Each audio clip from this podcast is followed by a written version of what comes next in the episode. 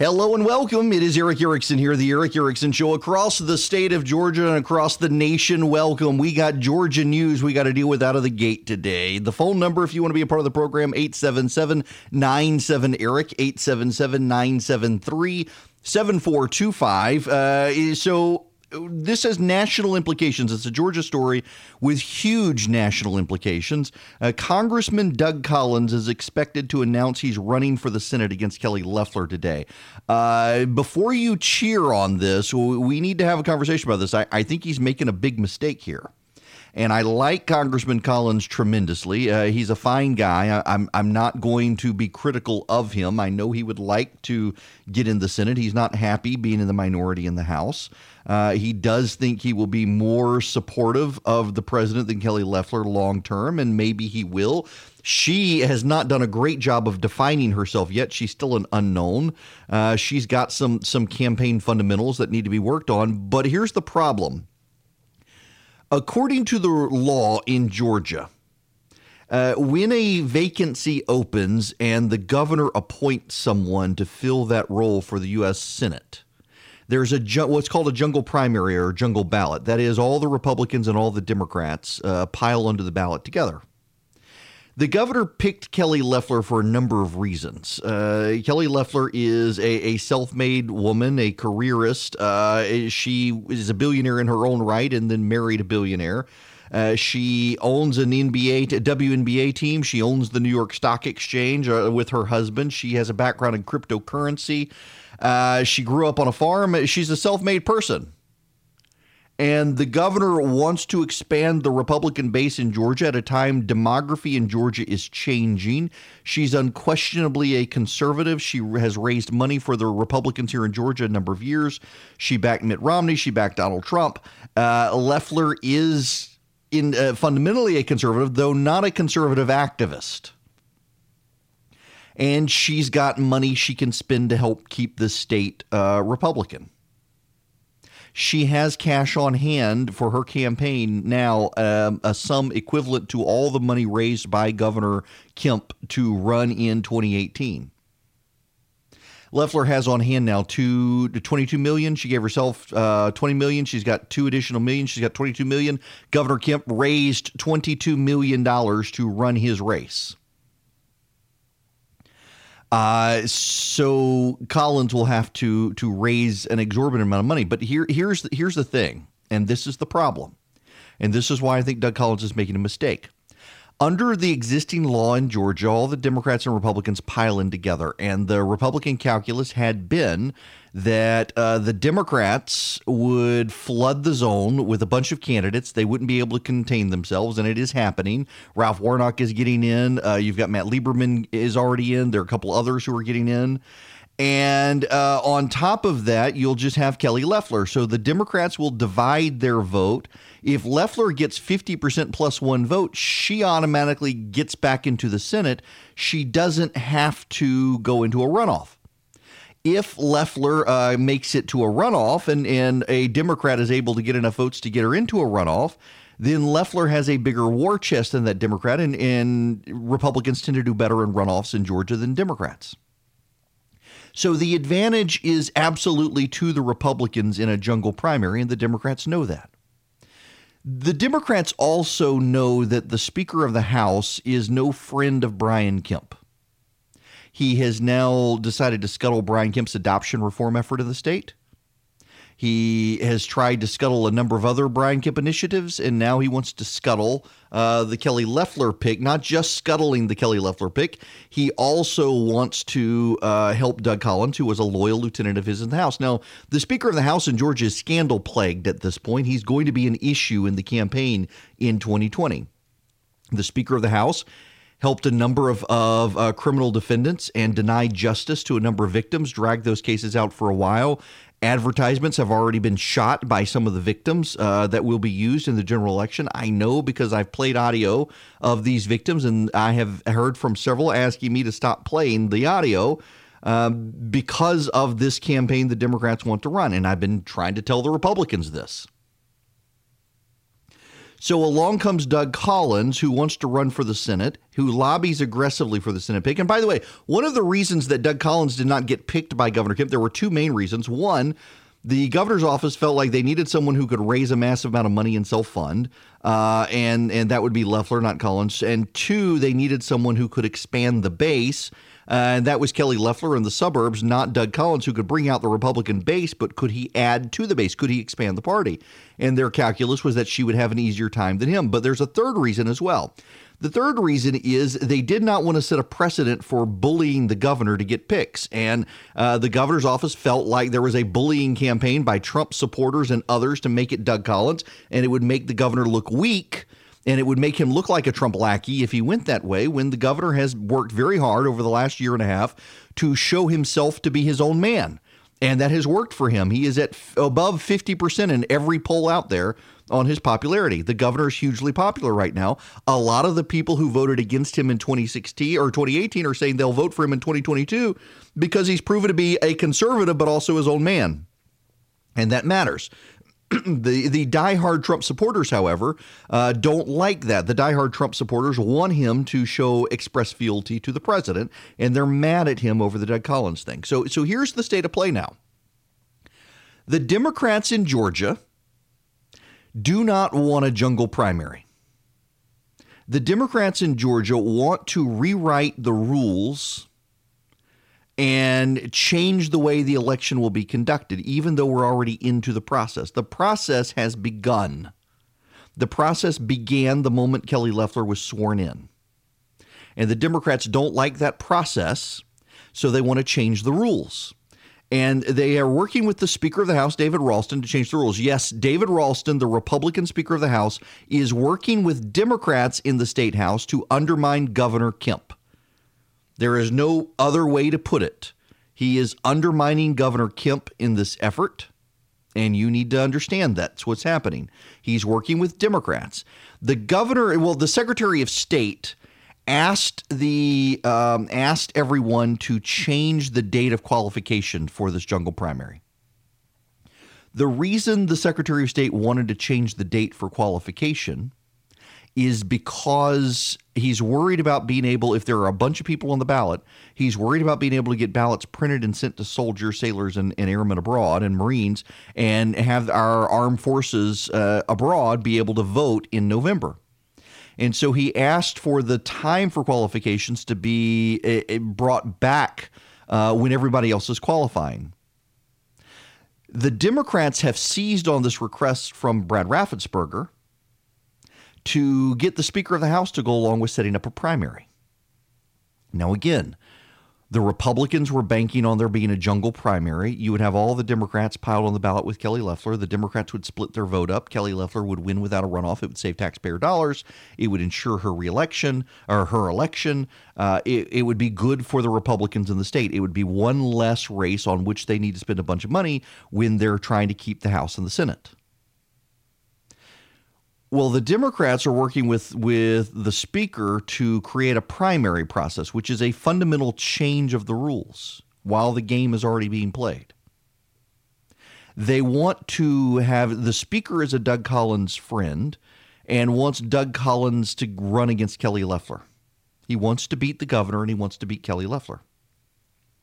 He also wants to beat conservatives. You need to understand this. it, it, it is somewhat interesting here uh, that Collins is perceived as being more conservative than Loeffler, and yet the speaker wants to use Collins to beat the conservatives. Why?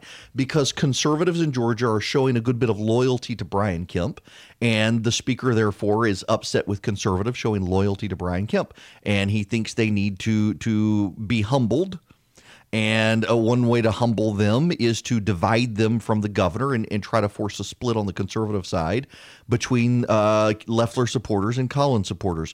The speaker has managed to maintain his position for so long by dividing conservatives and believes that a primary would divide the conservatives and keep them fractured and keep him in power uh, so that no one would be able to unite against the speaker.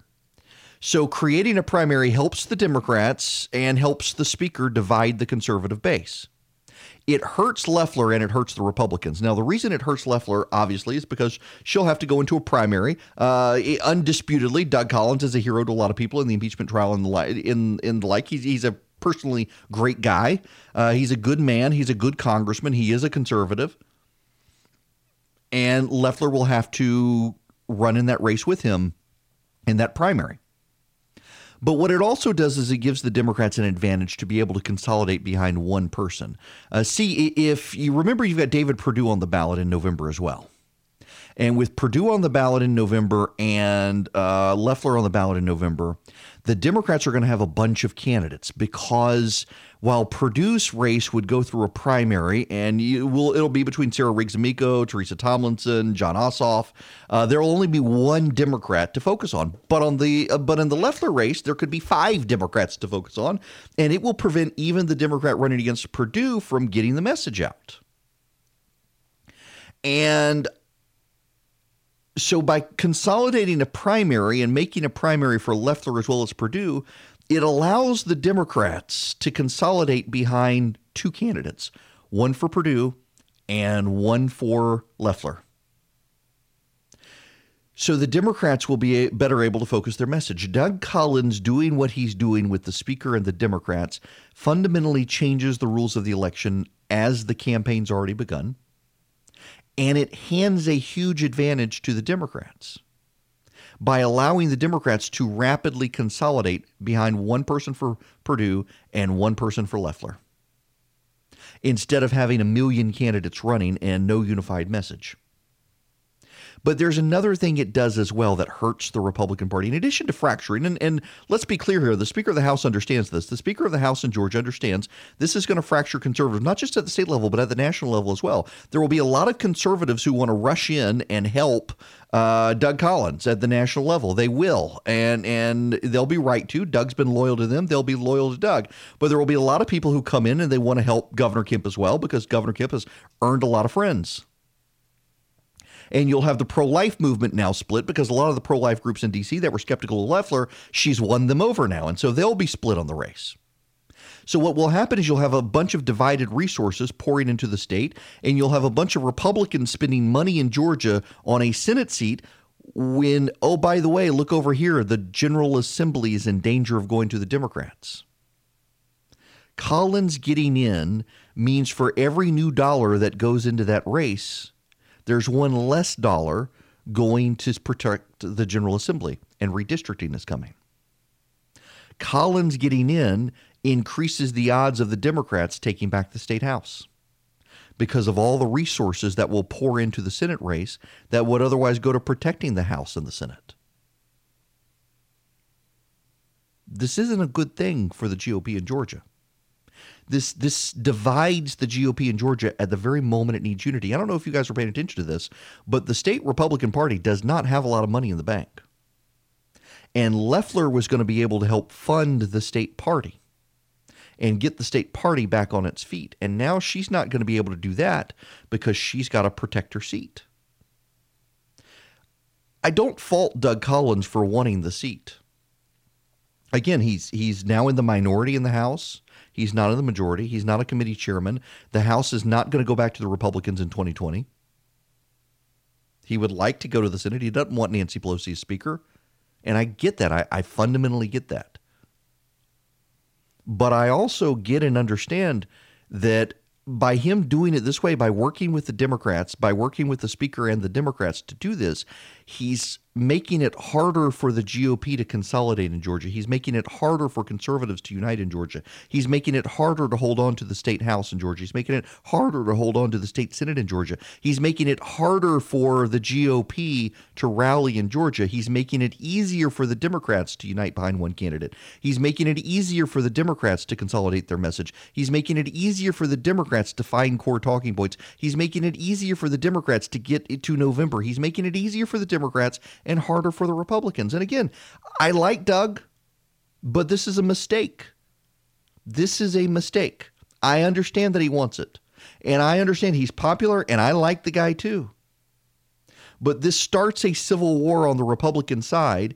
And who's actually pulling the strings here? It's not Doug. It's the House Democrats and the Speaker who hates the governor. And there's one more thing you need to consider, one more thing you need to understand This is a race the governor has to win. This is a challenge to the governor's authority. The governor must win this seat. The governor must win this race. The governor must make sure Kelly Loeffler wins because if he doesn't, then he's going to be a lame duck, even though he could potentially serve another term.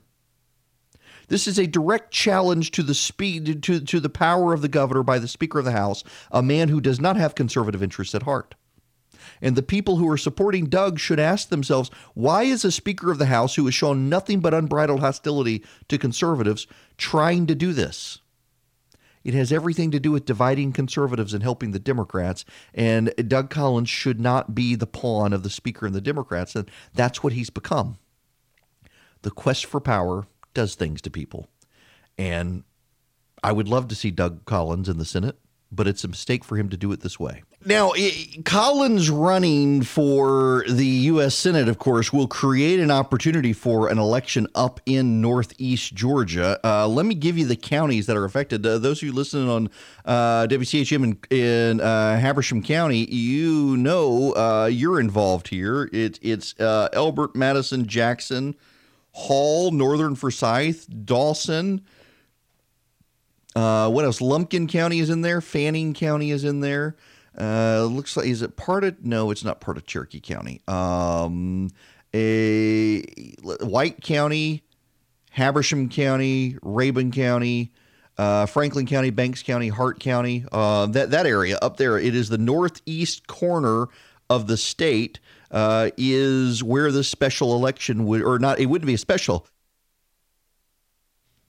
uh, it wouldn't be a special election up there. It would be uh, just an if if well okay. If there is a primary and the governor is going to veto the legislation now, the governor says he's not changing the rules. The governor is, does not. He, the governor was willing to move up the reg, the qualification period so that uh, it wouldn't complicate ballot dispersal, but he's not willing to fundamentally change the rules of the game. Uh, he says that's what the Democrats accuse the Republicans of doing all the time, and he's not going to fall for it, even though the Democrats want it. Uh, so th- there won't be a, a changing of the rules, which means there will be a November jungle primary uh, with everyone on board, unless the House and Senate can override the governor's veto, which I think the Senate's going to kill the legislation anyway. And uh, so you're you're going to have a situation then where there's going to be a special election up there at some point in the future. Uh, and when that happens, it'll be Northeast Georgia. Again, it's uh, Fannin County, Rabun County, Habersham County, White, Lumpkin, Dawson, Northern Forsyth, Hall County, Banks County, Franklin County, Hart County, Elbert County, Madison County, Jackson County. It is uh, goes uh, straight down into a little bit of uh, Clarke County as well, the northern part of Athens is in this district as well. Uh, and so it is a very Republican district. The Democrats do not actually have a shot in 2018. I think the Democrat got 10% of the vote, 15% of the vote, maybe. Uh, actually, let, let, me let me let me check my facts on that so I can give it to you right. Uh, da, da, da, uh, yeah, 28. Okay, 20%, 20%. Uh, Josh McCall, it was Collins got 79.5 and Josh McCall, the Democrat, got 20.49% of the vote. Uh, so it is not a. Um, not exactly a favorable district for a Democrat. Uh, it is Georgia's ninth congressional district. And so there will be a race there. Now, there are already names that are coming out. Uh, Governor Deal's Former chief of staff from Gainesville is one of the names that are being floated. Uh, Martha Zoller, the talk radio show host, is being floated as a name. Uh, several other names out there that could run for Doug Collins' seat if he actually does run for the Senate seat. But again, uh, this is the issue here. If Collins does actually intend to run, and there is a primary, well, then you're not going to worry about a special election. If if the governor vetoes it and the veto stands, which is likely, then we're not going to see this race shape up until later this year. And Collins can campaign knowing that if he wins, there's going to be a special election, uh, but also knowing if he loses, he can remain a congressman. And to some degree, that actually benefits him there as well. He could remain a congressman, run for the Senate, and um, and, and go from there. And unless the, there is a provision on the ballot Uh, there is a provision in Georgia law that might affect him there. If you're running for an office and the term of that office is different from your office, uh, you you may have to uh, step aside. I'm not sure that would impact him though, given the, the alignment of the terms. But anyway, this is going to be a huge fight in Georgia. Uh, the Speaker of the House siding with the Democrats to change the rules to go after Brian Kemp and Kelly Loeffler, and that's going to have some major blowback in the state and national repercussions as money's consumed here in Georgia that could go to other big races across the country. It is Erick Erickson here. Welcome back. The phone lines are open if you want to call in. If you want to weigh in on the Doug Collins Kelly Loeffler thing, feel free to. The phone number is 877 Eric. 877 973 7425. Uh, do know uh, Beverly in Rome, she listens to WRGA up in Rome, uh, emailed and asked, hey, We're in this Action Army thing. Is there something we can do? Yes. Uh, I will do an action alert so that you can reach out to your House member and tell your House member not to side with the House Democrats on, on changing the rules in the middle of the game. Uh, it, it, only helps the Democrats here. It doesn't actually help the Republicans. Uh, if you want to take part in that, I will send it out here in a little while. I haven't got it set up. I, I will in a little bit, and I'll text you the link uh, to use. Uh, text the word Army to 33777. Text the word Army to 33777. Uh, and uh, later on, I will send you back a text uh, this afternoon or uh, just maybe during the show if I can get it set up during a commercial break and you'll be able to text your member of the House of Representatives here in Georgia and tell them don't help the Democrats change the rules in the middle of the game. You know, it just and I don't want to I don't want to dwell on this issue though. I, I will take your phone call if if you got something to say on this, but I do find it a little bit preposterous that uh, for two years now the Democrats have been accusing Republicans of changing the rules in the middle of the game. And now, what are the Republicans? What, what do the Republicans want to do? they want to change the rules in the middle of the game. That's that's crazy.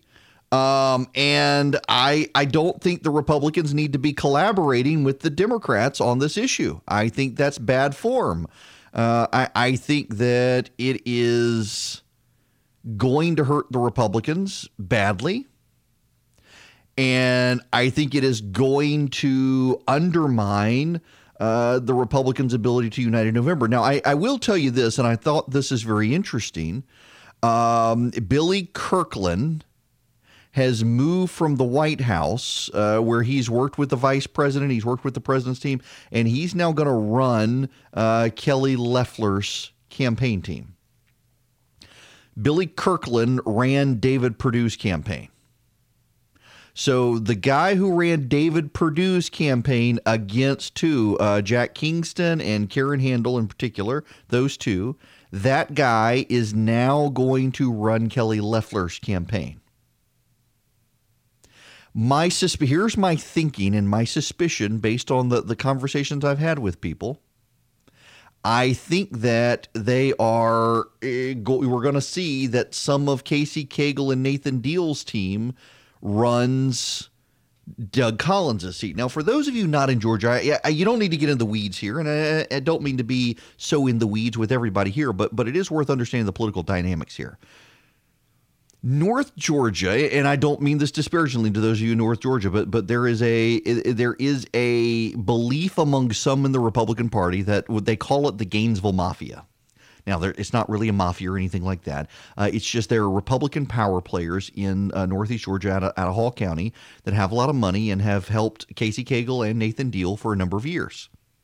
And they also helped Doug Collins. And they've also helped the Speaker of the House, uh, David Ralston. And Brian Kemp's election is an affront to their power. Brian Kemp did not get elected uh, on the fortunes of the power players in that area. He got elected with his own base of power, a lot of it south of I 20.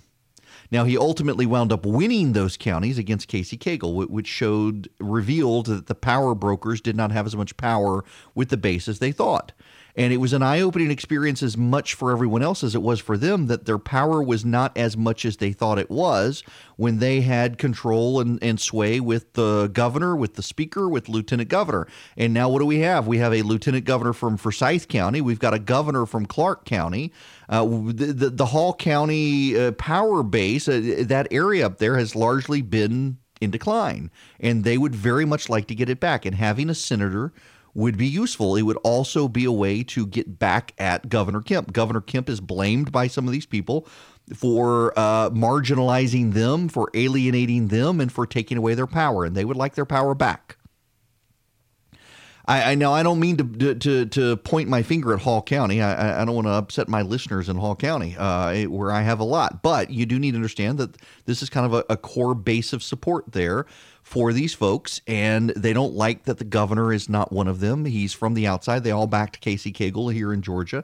Uh, Casey lost and they really wanted Doug Collins to go to the Senate. Some of them offered him up as a compromise to the governor of you will keep us happy if you put Doug Collins in the Senate and, and we will help you. The governor said no. The governor wanted someone who could work in the suburbs in the Atlanta area, and uh, now they're out to get the governor. So this is going to be a good big fight in the state of Georgia. It really is a huge fight, and it's going to have national implications uh, because of all the resources that are going to be consumed. And then there's the huge speaker fight versus the governor. I, am telling you, the gloves are going to have to come off on this. The Speaker of the House here in Georgia is wants to stop the governor's uh, reforms on um, on adoption. He wants to stop the governor's support of religious liberty. He wants to undermine faith-based adoption agencies. And now he wants to work with the Democrats to change the rules on elections in Georgia to help the Democrats. Uh, the governor is not going to be able to stand for this. The governor is going to have to fight back. This is a challenge to his power, and it's going to be interesting to see. Now, I want to I, I want to move on because I got to tell you there is uh, there's a video clip circulating from CNN from Don Lemon's show, and it happened the other day, and it didn't get a lot of attention when it happened, and now it's starting to get a lot of attention. And it's getting attention because uh, my buddy Steve Krakauer actually saw it and flagged it, and a lot of conservatives pay attention to Steve and it, it really is it, it's incredible. And, uh, and it now has 4.5 million views which is way more than it had at cnn and i want you to listen to this and, and think to yourself wow i can't believe this didn't get traction when it happened live.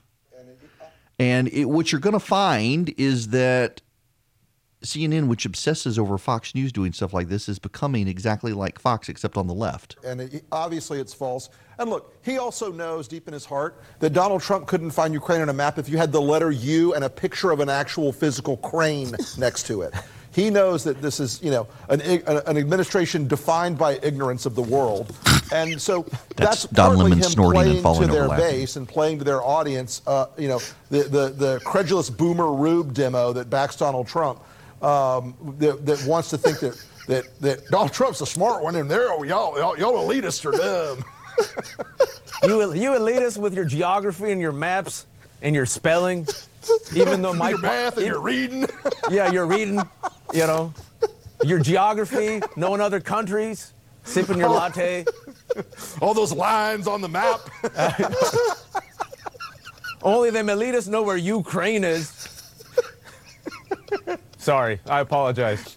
But by, but by Ukraine? oh my God! But, but, but, you know what? But, but, it was Rick's fault. I blame Rick. Oh but, you know, but but in all honesty, but all, you blame know what Rick. NPR should Why do? Why not? Sorry, hold on. You, wait, wait. Can I yeah, tell give you me what, a second. hold on, hold on, hold on. Sorry. no, it's good. Sorry, Rick. You, that was a good one. I needed that. That was Don Lemon with Rick Wilson, and the other guy is in the New York Times. Uh, the other guy is the guy who, when there were protesters outside Mitch McConnell's house, uh, threatening to go in and slit his throat, he was tweeting "Massacre Mitch, Massacre Mitch," uh, and now he's upset that conservatives are mad at him for this. Um, the, y'all insert my standard admonition about having worked at CNN and liking the people at CNN and, and even knowing and, and liking Don Lemon uh, well enough. I, this is appalling to see. It's appalling to see because while people at CNN will say, oh, Fox News does this all the time, CNN goes out of its way to make sure everybody knows it's not Fox News. I mean, eh, Fox News lives rent free in CNN's head. Don't believe me? Listen to this. Uh, this is from Sunday on CNN. One, one show, one show on CNN on Sunday, the Brian Stelter, uh, Stelter uh, Reliable Sources show. Hey, I'm Brian Stelter. Welcome to Reliable Sources. This hour, as the impeachment trial goes on, brand new polling from Fox News, plus Fox, Fox's Mark Levin, Fox News, the Fox Effect, Fox News, Fox News channels, Fox's Fox's from Fox, the Fox Sure. firewalls, the Fox audience, and Fox News, Yeah. but then Fox, Fox News, Fox, Fox News, Fox News, Fox News. Fox News, Fox News. live on Fox for FoxNews.com. Uh, Fox News. Fox stars and Fox News. I wanted to ask you about a brand new Fox News poll. We will see you back here on the program this time next week. Fox, Fox, Fox, Fox, Fox. Uh, Fox lives rent free in CNN's head. If Fox News had people on, and in fact, Fox has had people do this about the left, and CNN went after Fox News for doing this about the left, and now you've got a CNN host doing this with with two guests about Trump supporters, ridiculing Trump supporters. Here's the problem. I mean, you, you, you could be offended by this, uh, and you should be. Some of you won't be because you actually think that's how Trump voters are, and I, I understand you, and and I disagree with you. But CNN claims to be a fair network. Fox News used to use the sli- the, the, the the phrase "fair and balanced." CNN uses the phrase fair and balanced. CNN uh, likes to be the network that is presumed to be objective. CNN likes to use the network that is presumed to uh, be a straight news network. And CNN is a network that has in the past prided itself on a level of balance if you were going to have a Republican, you needed to have a Democrat. If you were going to have a, a Trump supporter, you needed to have a Trump opponent. If you're going to have a Democrat, you had to have a Republican. If you're going to have a Trump opponent, you had to have a Trump supporter. Here is a host and two people who dislike Donald Trump on a CNN show uh, with no one else. You know, when I was at CNN, frequently it would be me versus the host and three other people. And um, I liked those odds. I was fine. They would step on each other and I could make one cogent point but there's no balance there at all in that CNN panel. And when when did CNN do that? Because CNN used to blast Fox, and you know, for the longest time at Fox, you had to have balance in your panels. And at some point, a couple of years ago, Fox stopped being so wedded to the idea of that balance, but and CNN went after them for doing that. Where is the balance on the CNN panel? Is it a news show or is it an opinion show? Because CNN routinely blows up Fox News for doing opinion and not news. And CNN says it does news. Well, here's Don Lemon's show uh, where they're all having a good time, laughing at Trump voters, making fun of Trump voters, Southern accents and the like, uh, ridiculing Trump voters, and there is no balance and there is no news in it. It, it, it's it is a self affirming. It, it's no different from MSNBC, which CNN says it's not, and and that as well. That that's one of the sticking points here with this is there really isn't any sort of balance. And, and I got to tell you, along those lines, have they learned nothing? You had the deep condescension from the media over over Brexit voters, and guess what? They won. You had deep condescension in 2016 over Trump voters, and guess what? They won. You have continuous deep condescension over Trump and Trump voters. And they lost in 2018, but they've otherwise done a pretty good job. And in fact, they're going to win on impeachment as well.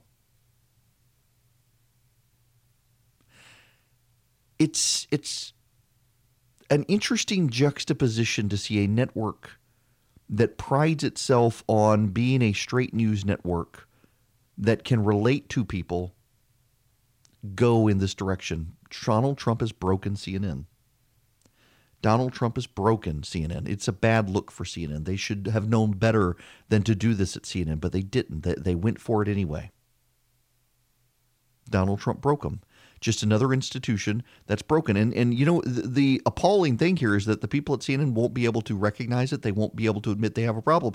Now I can tell you, I've already heard from some of the people at CNN behind the scenes who were appalled by it, who also didn't see it, and, and they actually agree with the sentiment that the most interesting thing about it is that no one noticed at the time, which begs the question of who was actually watching that show. That no one saw it at the time and paid attention to it because it's from a couple of days ago.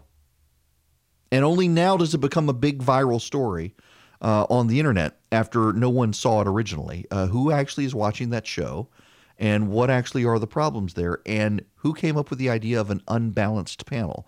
That's actually really problematic overall from a news network that claims to give you real news, not fake news, and lectures you on the difference between apples and bananas. Oh, oh, oh, oh, oh. I, a source just told me there's going to be a special rules meeting today to fast track uh, House Bill 757, which would uh, is the Democrats' plan to create a special primary. Um, we will have to get on this. Again, text the word Army to 33777 at the top of the hour. When we go to commercial break, I will get the action alert ready uh, so that you can call your um, you can call your member of the state house of representatives. You're going to want to oppose House Bill 757, um, which will is the Democrats' attempt to change the rules mid-game with the help of the speaker. You're going to want to oppose that. Um, so we'll get on it, but you've got to do your part. Uh, and the way to do your, your part is to text the word Army to 33777. It is time to take advantage of the fully operational statewide conservative army that listens to this program. We do not want the Democrats in the state house working with the Speaker of the House to steal an election.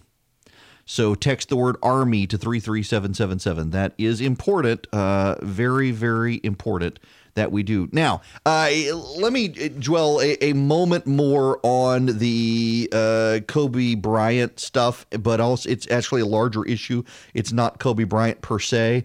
Uh, you, have probably now seen the report. I've had several people sending to me and saying this woman needs to be fired. A, a woman talking about Kobe Bryant on MSNBC sounded like she said the N word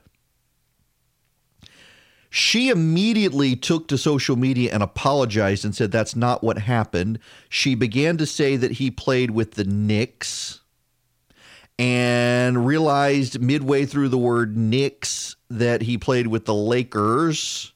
And the ers from the Lakers went with the word for the, the, the other team, and it made it very much sound like she was saying the N word. And it was a slip of the tongue. She immediately corrected it on air and apologized for it profusely. And there are a lot of people who are just trying to burn her down for claiming that she actually did use the N word when I, I, think she very quickly, very quickly, too quickly, I think, to have come up with it and focus grouped it and, and worked on with a damage control team. She immediately was out there saying, No, I'm sorry. I, I'm she's in New York and the Knicks are the team and uh, she messed up. And she was very sorry. And I, I, I, don't think she needs to lose her job over something like this. Uh, what I what I do believe is that um, there are a lot of people in the media who are behaving really badly right now, beyond this Don Lemon fair and balanced panel nonsense. But look at this Washington Post reporter, and I don't want to use her name, Felicia something or other. Um, she immediately, within an hour or so of, of the breaking news that Kobe Bryant had been killed in this helicopter crash, was tweeting out stories about him uh, and sexual harassment and rape allegations from years ago. And she was lit on fire by people on social media. And then she started sharing hate mail she was getting to her Washington Post address, which is against company policy. Her editor intervened and told her she needed to cut it out. She was making the whole place look bad. Uh, emotions were still raw. Now was not the time to immediately go there. So, what did she do? Well, they wound up suspending her. And what did she wind up doing? She wound up uh, airing her grievances against the Washington Post. And young millennial reporters are rushing to, to defend her. Oh, you can't suspend her. How dare you suspend her?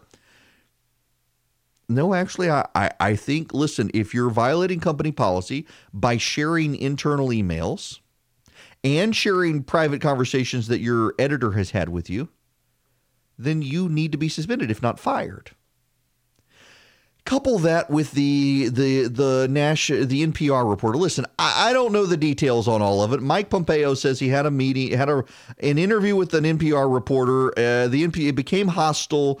Pompeo asked her to point on a map to Ukraine. She pointed to Bangladesh instead, uh, or Burma, but I think it was Bangladesh. And um, they they ended up in a, a, screaming, cussing match. And she spilled the beans on all of it. Pompeo says it was supposed to be off the record, and she didn't know where Ukraine was. Uh, and now they've taken NPR off a trip, and the media screaming about that. Yo, when did the media want to become the story? Because a lot of this is about the media becoming the story. A lot of this is about the media uh, making itself part of the story. And it always is young reporters, 20 and 30 something reporters. It's always 20 and 30 something reporters who want to be part. They don't want to break the news, they want to be part of the news.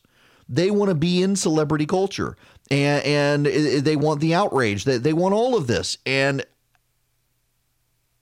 it comes at a time where the media increasingly isn't trusted. They just think about think about all the young reporters in Washington who told you all what a strategic genius Nancy Pelosi was for several weeks, withholding the articles of impeachment. Uh, that it was somehow going to be strategic genius, Nancy Pelosi. Turns out that Donald Trump's popularity rating, his his job approval rating, is the highest it's ever been now. Did you know that? He his popularity is the highest it's ever been. And also Bernie Sanders looks like he's going to run away with it in Iowa. Remember she did this to help uh, some people think at least to help Joe Biden and to hurt Donald Trump. And it turns out Joe Biden's being hurt and Donald Trump is being helped. But Nancy Pelosi, these same reporters said she's a strategic genius. Hello and welcome. It is Erick Erickson here, the Erick Erickson Show across the state of Georgia. The phone number, if you want to be a part of the program, 877 Eric, 877 973 7425. Uh, important, important, important. Um, so the Democrats in the state legislature, I spent. I'm not going to spend a lot of time on it this hour. Let me just because we got a couple of stations joining now who weren't here in the last hour. Let me just um, simplify this for everyone as we move forward. The Democrats in the state House of Representatives are working with the Speaker of the House, who is purportedly a Republican to change the rules on elections in Georgia while the election is happening uh, for a special election in Georgia all of the candidates, Democrat and Republican together, are piled into an election and they eh, are all on the ballot together. And the Republican has an advantage because the Democrats, eh, you've got just Kelly Loeffler, and the Democrats have five or six people running. So the Democrats spread their votes out. Loeffler has the ability to get 50 plus one vote and not even have a runoff. The Democrats want to consolidate and want to have a primary for this race. And so the Democrats are working with Speaker David Ralston to create a primary for themselves. In effect, they want to change the rules in the middle of the game uh, so that they don't have to all be on the ballot against Loeffler. The problem here is it's also going to spark a civil war on the Republican side because Doug Collins has decided he's going to run for the Senate against Loeffler and, and do a, in a Republican primary if this happens. And that's bad because it will consume massive amounts of resources and divide the Republican Party. And by the way, the Speaker wants the Republican Party divided because there's a growing effort to oust the Speaker. And as long as the Republican, the conservatives in particular, are divided, then the Speaker gets to cling to power. So this is all about uh, self preservation on the Speaker's part and also helping the Democrats because the Speaker knows ultimately he's going to wind up needing Democrat help. You need to stop this it is inappropriate to change the rules of the election in the middle of the game. And that's what the Democrats are trying to do to give themselves an advantage. Can you imagine in November, you've got David Perdue versus one Democrat and Kelly Loeffler versus a dozen Democrats? It makes it very hard for any one Democrat to gain traction. It makes it very hard for any one Democrat to get attention, and it makes it very hard for any one Democrat to to consolidate the vote. That gives an advantage to both David Perdue and Kelly Loeffler. And the advantage it gives to David Perdue and Kelly Loeffler is that uh, they will have singular messages. And both David Perdue's opponent and the million Democrats running against Kelly Loeffler will be fighting for attention on the left to get their message out. if the Speaker of the House and the Democrats in the state House are successful, it makes it vastly easier for the Democrats to rally around one candidate for each race. It makes it vastly easier for each of those candidates to get attention. And it makes it vastly easier for the Democrats to coordinate a common message. It gives an advantage to the Democrats they haven't earned. They're trying to change the election while the election is happening, and that is wrong. And the Speaker of the House is doing it because the Speaker realizes it is to his advantage to divide the GOP. So I need you to do something. I need you to text Army to 33777. Text the word Army to 33777. And what I'm going to do in a few minutes is I'm going to send you back a link. And when you click the link, it'll ask you for your address and it will generate an email. And if you have Twitter, a tweet to your state representative saying, kill House Bill 757. Do not allow the Democrats to change the rules in the middle of the game. House Bill 757 it comes up for a vote this afternoon. You got to mobilize now. You got to do it now. You, they need to see these emails. They'll take a lunch break at noon, and this afternoon they're going to have the special meeting. They're rushing it. The speaker is trying to do it before you guys pay attention. Uh, I now have a statewide radio program. You can hear me all the way down 75 from Chattanooga to Lakeland, Florida. You can hear me all the way down 16 from Macon all the way down to Savannah. Now you can hear me all over the state of Georgia. We have never done this before on this program. It is now time for conservatives to mobilize and stop the Democrats in Georgia from trying to steal the election. Call your friends, tell them to do the same thing. Build this conservative army list. We will take action and we will make sure the entire House of Representatives hears from us today. But you've got to text the word army right now to 33777. Text the A R M Y. Yeah, the number to text is 33777, and the word to text is Army. You do that, and I will text you back in just a little bit. I'm not going to do it immediately because I'm talking right now, and my producer would get very mad at me if I stopped to send you a text message. But I will send you a text message here in a little bit with a link. You'll click the link, put in your address, and you'll get an email generated and a tweet if you have Twitter generated to your state representative saying, kill House Bill 757. I may even turn on the telephone option. And so if you push the telephone button, you'll immediately be connected to your state representative so you can yell at him on the phone for letting the speaker steal the election for the Democrats. Now, this is a larger issue. Let me move away from, from the actual Doug Collins Kelly Loeffler situation to the Speaker of the House. The Speaker of the House wants to exert his power. And he's doing a couple of things here in Georgia. One is he's killing uh, adoption reform in the state. Any of you who have adopted children understand that the costs of adoption in Georgia have gone up astronomically. International adoption costs have gone up even more. The governor wants to make it easier for you to adopt and wants to make it easier to get kids out of foster care into loving families. One of the ways the governor's doing this is he's lowering the age uh, from you've got to be 25 if you want to adopt right now. He wants to lower it to 21, uh, and that will open a, expand the pool of people who can adopt. The governor wants to raise the tax credit from $2,000 to $6,000 uh, to make it $4,000 more affordable for you to adopt. With the federal tax credit, that that's uh, pretty significant and the state income tax credit, uh, it will make it way more cost effective for people in Georgia to adopt. The governor also wants to create a commission that will study adoption in the state and try to find more ways to um, to to make it more cost effective, make it more efficient for adoptions in the state of Georgia. Now, this is necessary because we've we've done a hodgepodge approach to adoptions. A couple of years ago, there was an adoption measure that came out with Nathan Deal was governor that uh, made expanded some some areas of efficiency in the state, but they've done everything very piecemeal in the state.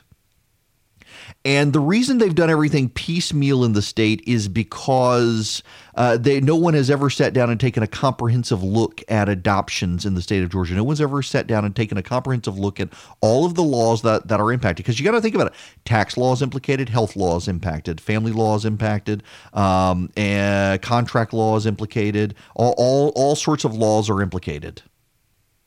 And the governor wants to set up this commission, and they would spend this year looking at all the laws in the state that would be impacted by adoption and where they can make things more efficient, and then report back at the General Assembly next year with a comprehensive legislative package of reforms to make it more efficient, easier, faster, and cheaper to adopt in Georgia. The Speaker of the House has decided to kill all of this. The reason the Speaker has decided to kill all of this is he is deeply, deeply afraid that Christian adoption agencies may get some legal protections other states have given them. The the the Speaker of the House is very sympathetic to the LGBTQIAAATP whatever alphabet gang uh, lobby in the state. Uh, and that group is deeply opposed to faith based adoption agencies operating in the state using their faith based parameters. So, for example, a Christian adoption agency will only adopt to heterosexual married couple, uh, and the Alphabet Gang believes this is discriminatory. Now, in fairness to the Alphabet Gang, yes, it is a Christian adoption agency saying we're only going to allow Christians to adopt to our a married heterosexual married couple. Yep, that's true. That discriminates against a gay couple. That's true. So, what's the priority here? Is it uh, affirming gay rights or is it helping people adopt kids? Because there are several hundred adoption agencies in the state of Georgia that a gay couple can go to to adopt why should they shut down the Christian or the Muslim or the Jewish adoption agency that won't adopt to them? Why should you shut down the Jewish adoption agency that only will allow an Orthodox Jewish person to adopt through their services when you can go elsewhere? What's more important, uh, your ability to go wherever you want or a child's ability to get out of the foster care system and into a loving home? I would argue that it is way more important that we have as many adoption agencies as possible, even those who don't want to adopt outside their uh, criteria for religion, than it is to affirm the alphabet gang at this time. We got a lot of kids in foster care, and they need access. And around the country, Christian adoption agencies, particularly Catholic charities, are being attacked by the left because Catholic adoption agencies will not adopt to single single people and will not adopt to anyone who's not married uh, in a Christian family. And the Catholic charities believe they're there to serve the Lord. They believe that marriage is between a man and a woman, and they believe that the best stable place to raise a child is in a two parent heterosexual nuclear household. That is Christian. And in New England, Catholic charitable adoption agencies have virtually been wiped out because of this, because the gay rights community has decided it is more important to affirm gay rights values than to have as many available avenues for adoption as possible. And as Catholic charities have shut down, new charity, new adoption agencies haven't started. It's just expanded the number of, of people going to a smaller number of adoption agencies. In Georgia, the fight is beginning to happen. There are municipalities in Georgia that are beginning to question whether or not they should give business licenses to faith based adoption agencies.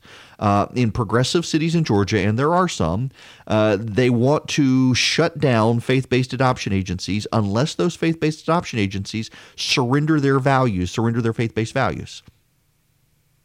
And the Alphabet Gang wants this done because they believe that their values are more important than the availability of, of adoption for kids.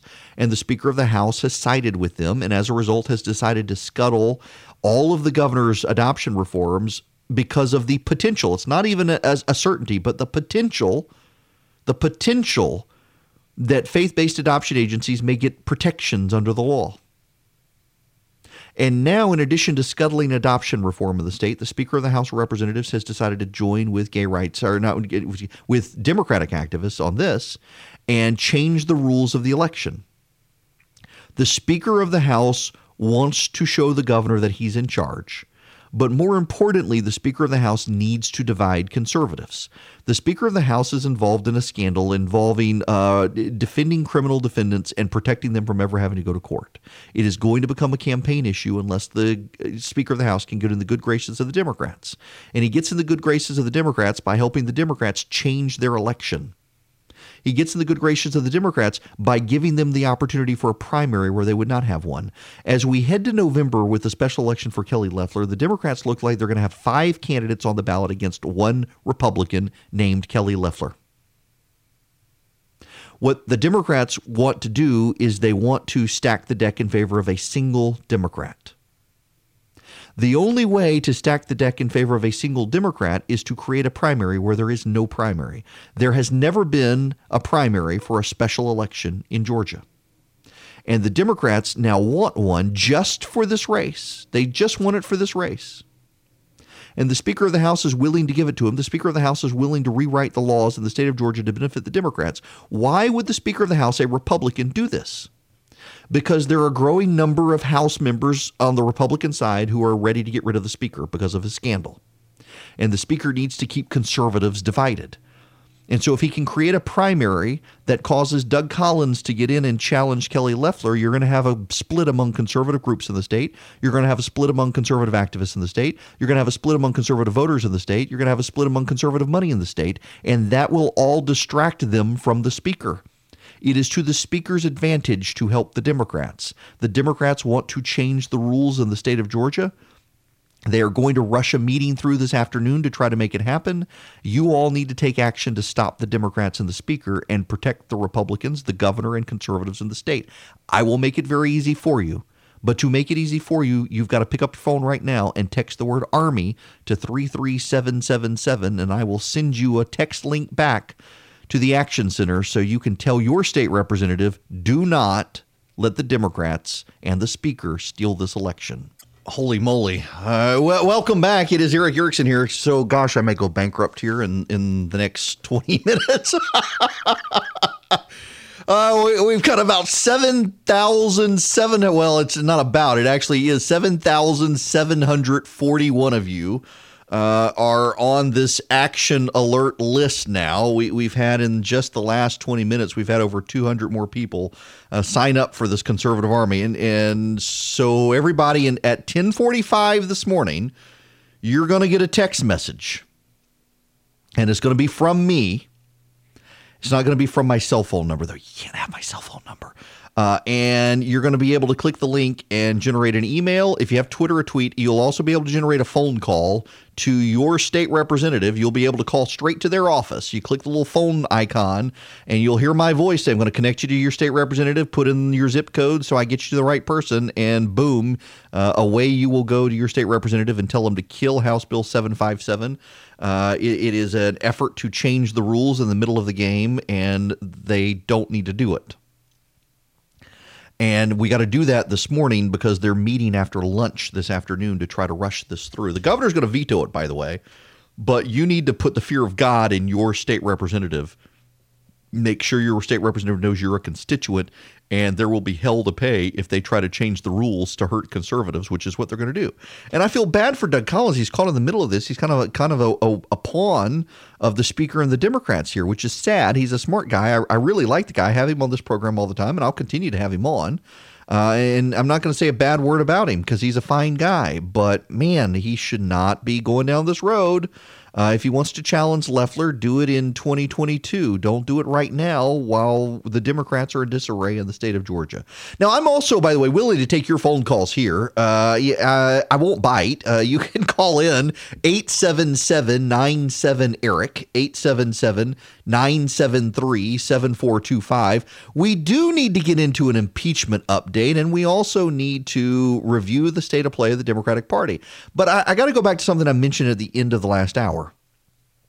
For over a month now, we have been hearing that Nancy Pelosi is a strategic genius.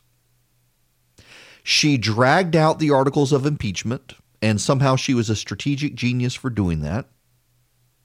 And what did it do? It, it gave the Republicans a new talking point that if this really was that big a deal, if it was, if the president is a threat to national security, why did the Democrats sit on the articles of impeachment for a month?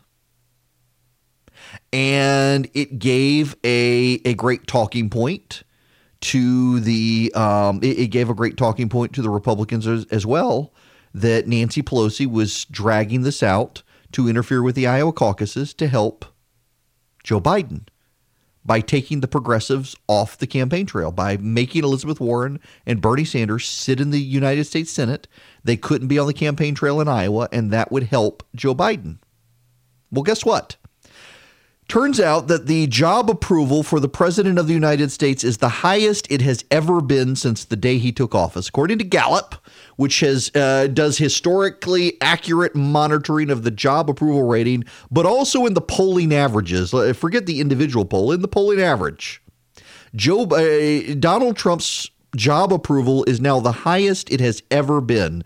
At the same time, Bernie Sanders is running away with it in Iowa. I thought Nancy Pelosi was a strategic genius. The media told us that Nancy Pelosi was a strategic genius. And yet, that's not what's happening here, folks. And it looks like Nancy Pelosi has probably helped Bernie Sanders. And the Democrats are starting to freak out that Bernie Sanders just might pull this off and we should examine the implications of Bernie Sanders versus Donald Trump because he has skyrocketed in the polling. And I got some thoughts I'll share. We'll take your calls as well. 877 97 Eric. All right. Uh, one more time. Don't want to be a broken record. We got plenty of stuff to talk about. We'll take your phone calls 877 97 Eric, 877 973 7425 in about 10 minutes, you're going to get a text message from me. And the text message is going to encourage you to click a link, to email and call and tweet if you have it, your state representative to oppose House Bill 757. Uh, now, this is happening right now. The Speaker of the House, uh, David Ralston, has gavelled into session this morning, and Doug Collins was the designated uh, leader of prayer, which is a, very explicitly an endorsement of Doug Collins by the Speaker of the House, who is challenging Brian Kemp for power in the state. Uh, the, listen, I like Doug Collins a lot. I have him on this program, but I think this is a mistake and he's being used by the speaker. Why would you want to align yourself with someone as scandal plagued as the speaker? Uh, a speaker who has been openly hostile to conservatives in the state of Georgia. I don't think that's smart on Doug Collins's part. I think he's making a mistake. And I think we need to kill House Bill 757. So if you haven't, the text message is away in, in less than 10 minutes now. You need to text the word Army to 33777. When you get the link, share it with your friends, have them call as well. You need to kill this bill, uh, House Bill 757 in the Georgia legislature. It is designed by House Democrats to steal the election. And you know, the, the, the most galling part about this, Bob Trammell is the leader of the Democrats in the state house, and he actually has been very open about this. He gave a huge interview to the Atlanta Journal Constitution that they were going to work with the Speaker of the House to do this very thing. They were going to work with the Speaker of the House to undermine the governor. They were going to work with the Speaker of the House to undermine the governor's ability to co- unite conservatives in the state. And the Speaker went along with it. And it's appalling that Doug would go along with this when the, the Democrats have been very, very open about the fact they intend to do this. That's just it, it's it's a shame. It is. It really is a shame. I hate to see it happen, and yet here we are. So now, can we talk about Bernie Sanders and Donald Trump? Can we move along from state stuff? Um, Bernie Sanders is now skyrocketing in the poll. You know, you know what? Actually, actually, I don't want to talk about Bernie Sanders yet. I want to wait for Bernie Sanders. I want to get the John Bolton stuff out of the way. And, and you need to know this, and, and I need to give you some full disclosure here. John Bolton and I share a literary agent, uh, Javelin, Javelin Group. In fact, I've got a book I'm I'm rushing to surprise them with now, and, and they'll be my literary agent for it. Uh, it. Javelin Group, they represent a lot of conservatives in D.C., but not just conservatives. They represent some Democrats as well. A great group of people. Uh, Keith Urbahn used to be the chief of staff to Donald Rumsfeld. Uh, that's how I got to know him. He started this literary group. He's great. And Keith is adamant that this leak did not come from them, and I trust him. And Bolton is adamant this leak did not come from them, and I trust Bolton. And the publisher is adamant it did not come from them. And I don't know the pollster, eh, I don't know the publisher, but I, I would be willing to bet it didn't come from them. Here is why I'm willing to bet that John Bolton is not the source of the leak. Have you actually seen the leak? Do you know what's actually in the leak? Have you seen the actual words that John Bolton put on the page? You haven't. Neither have I. None of us have seen the actual leak. None of us have seen the actual text. Isn't that striking to you? Isn't that, I mean, that should be a big deal. We haven't seen the actual link. We haven't seen the actual text. We haven't seen the actual words. We haven't seen the actual transcript. We haven't seen the actual manuscript. We haven't seen the direct quotes.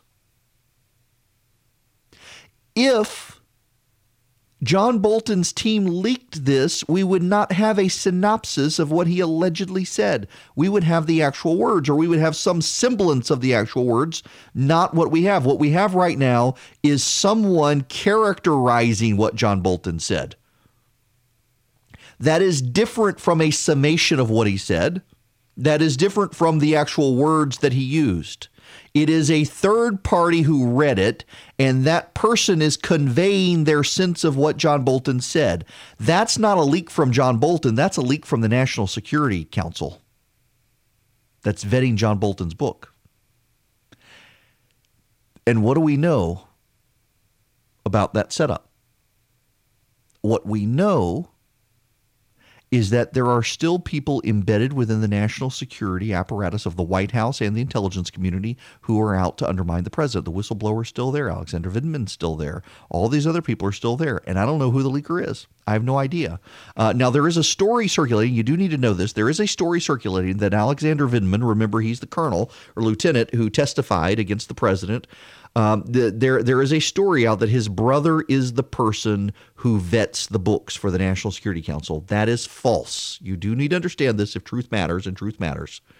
Then we don't need to be spreading lies. And that is, a, I have confirmed myself with the White House itself, with the National Security Council itself, uh, that neither Vindman nor his brother play any role whatsoever in uh, approving stuff like this and most likely would not have seen it, which means it's someone else we don't know. Maybe it's the person who wrote the anonymous New York Times op ed against the president. I don't know. But clearly, there are people inside the White House and the national security apparatus of this country still working very hard, very tirelessly to undermine the president of the United States. We don't need to blame John Bolton. Yeah, let me. I want to play part of this this clown show from Lou Dobbs. It's it's offensive to me, and, and I want you to listen to this. Uh, an administration source telling Fox today, Yevgeny denies that he was part of the team that vetted Bolton's manuscript. Bolton's super PACs, by the way, we should point out, have more than $2 million in cash on hand. His major donor, donors are Romney supporters and, well, many of them never Trumpers. The top three donors, Robert Mercer, Richard Uihlein, Warren Stevens spent millions supporting Romney in 2012 and opposing Trump in 2016. See how it works? You bet. Not so complicated, is it? John Bolton himself has been reduced to a tool for the radical Dems and the deep state with his, well, his uh, allegation that the president once told him that uh, the uh, the aid to the uh, to the Ukraine was entirely dependent on whether or not uh, Mr. Zelensky carried out investigations of his political opponents. Bolton's book agency, Javelin, uh, has uh, published books by disgruntled current and former government officials, such as, well, former fired FBI Director James Comey, the anonymous Trump administration official who wrote the book A Warning, and Cliff Sims, a former White House staffer who the president said broke a non disclosure agreement to write a book bashing the White House. Do you see the pattern here uh, with Mr. Bolton? And Javelin uh, partners bragged to the New York Times about their approach. Quote, We've met with or talked to probably every major official you would know who has departed or is thinking of departing the Trump White House. Now, those are active literary agents there, by golly. Y'all, Javelin has published books by Fox News' Tucker Carlson. They've helped publish books by Trump supporters. Curious Lou Dobbs would leave all of those people out. I'm, I'm surprised he didn't add me to the, the list. By the way, uh, Richard Uihlein uh, is actually a friend of mine, Dick Uihlein, and he spent a lot of money defending the president of the United States. He spent a lot of money propping up super PACs to help the president in 2020. This is this is my chief frustration with the present age. The number of people whose character must be assassinated because you no longer agree with them. The number of people whose character must be assassinated after years of defending them. The number of people you must beclown yourself to attack someone because you think they're undermining the president. Y'all, we don't know what John Bolton actually said. We don't actually have the transcript. We don't have the manuscript. And that's a pretty big freaking clue that John Bolton is not the source of the stuff, that it's someone from the National Security Council. And if it's someone from the National Security Council, they've mischaracterized so much of the president of the past. Remember mischaracterizing the president's conversations with various foreign leaders? That was from embedded careerists within the national security apparatus inside the White House. How do we know that they accurately characterized Bolton's story? And yet we're going to pile on John Bolton, a man we've all considered a patriot, a man who is a patriot, a man who has been a conservative hero for a decade or more, two decades, since George W. Bush. John Bolton, I've gone to CPAC before and seen the kids following him around demanding his autograph. Uh, he's been treated like a rock star by conservatives for years, but oh my gosh, he might have said something critical of the president. Kill him! Kill him! Assassinate his character. With a, a, a clown show conspiracy theory. Oh, eh, John Bolton was been supported by these people who supported Mitt Romney, who we're not going to tell you support Donald Trump right now, and by a book publisher who who published books by anti-Trump people, and we're not going to tell you Tucker Carlson as well. We're going to leave out key details, so you think they're all out to get the precious. This is Gollum-esque by Lou Dobbs kind of ridiculous. And, I'm sorry, it embarrasses my, my, my sense of intellectual honesty to see a bunch of conservatives pile on a guy that they loved up until five seconds ago because they think he might say something critical of the president. I still think it's a trap, by the way. I still think John Bolton is trying to set up the Democrats. I, I absolutely do. Notice that whoever leaked this is not willing to give you John Bolton's exact words. Why? Because I bet John Bolton's exact words are not nearly as incendiary as what the New York Times leak would have you believe. Notice that John Bolton has refused to comply with requests to testify or speak publicly. Why? Because he's honoring the wishes of the president. John Bolton doesn't have to honor the president's executive privilege request. He doesn't have to do that. John Bolton can go out if he wants and say whatever he wants, and he's not. John Bolton submitted his book to the National Security Council for vetting. He didn't just run out there and publish it. Now, arguably, he could have gotten in legal trouble had he done it, let's be fair, but he could have done it.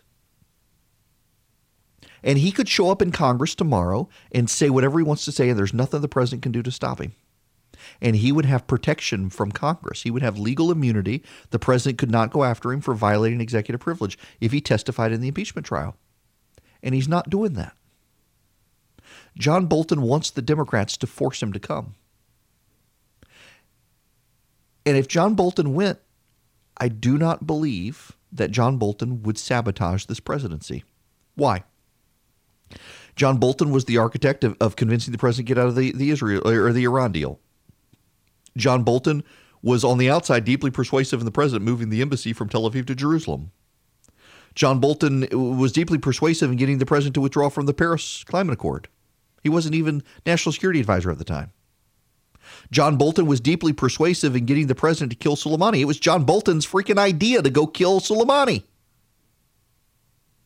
It was John Bolton's idea to restructure the, the, the Trans Pacific Partnership, which this White House is doing. It was John Bolton's idea to, to bolster forces in Saudi Arabia and help Saudi Arabia against Iran.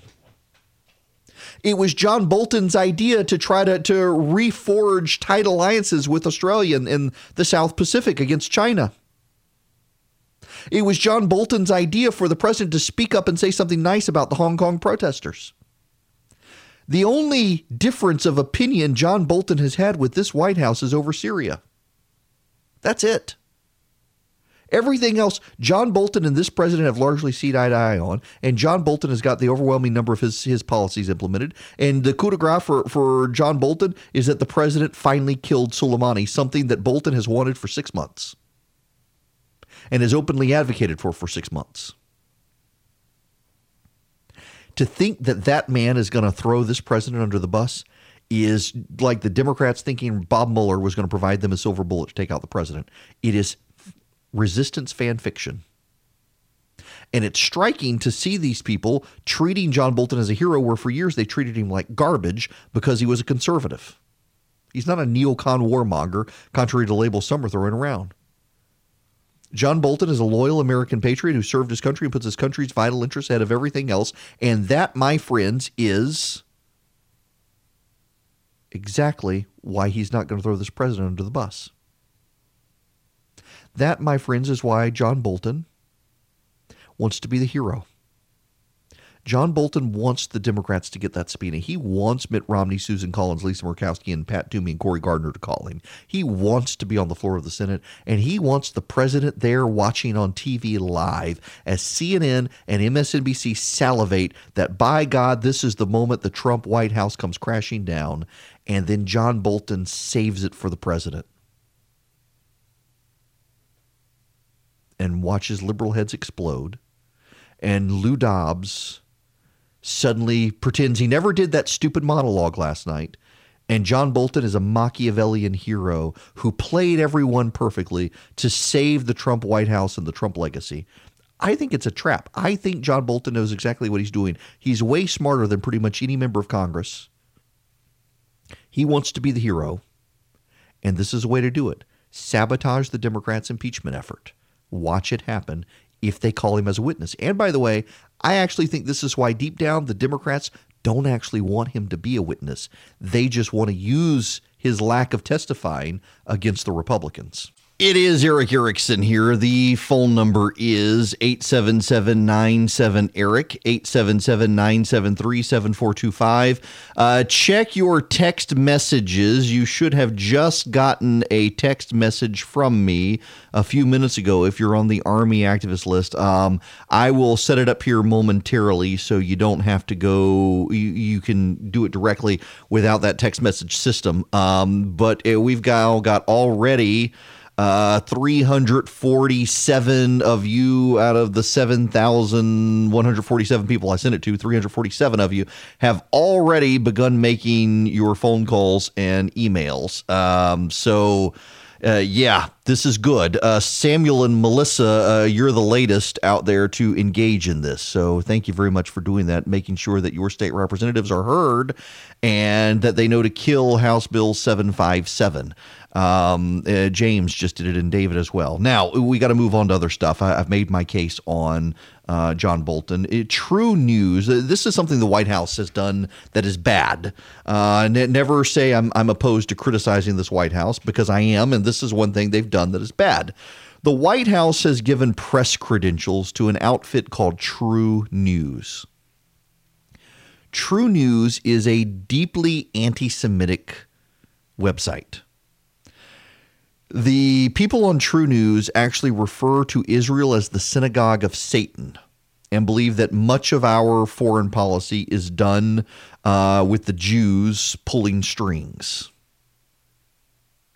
And they actually believe this. They actually believe that Israel is, is a synagogue of Satan. That is an actual phrase used on that network. This network also believes or has people on air to advocate that uh, Queen Elizabeth II is actually a lizard person. I, I wish I was making that up. Uh, there is actually a, a lizard person. Elizabeth uh, Queen Elizabeth II is a lizard person who murdered Princess Diana.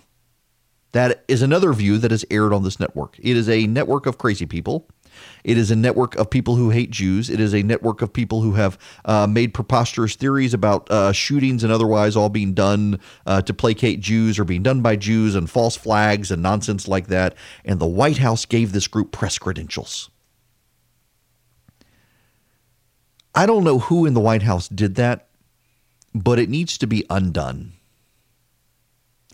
I don't know who in the White House thought it was a good idea. But the White House needs to walk this back. The White House should not be opening themselves up to these sorts of attacks. I mean, this was an easy thing to avoid.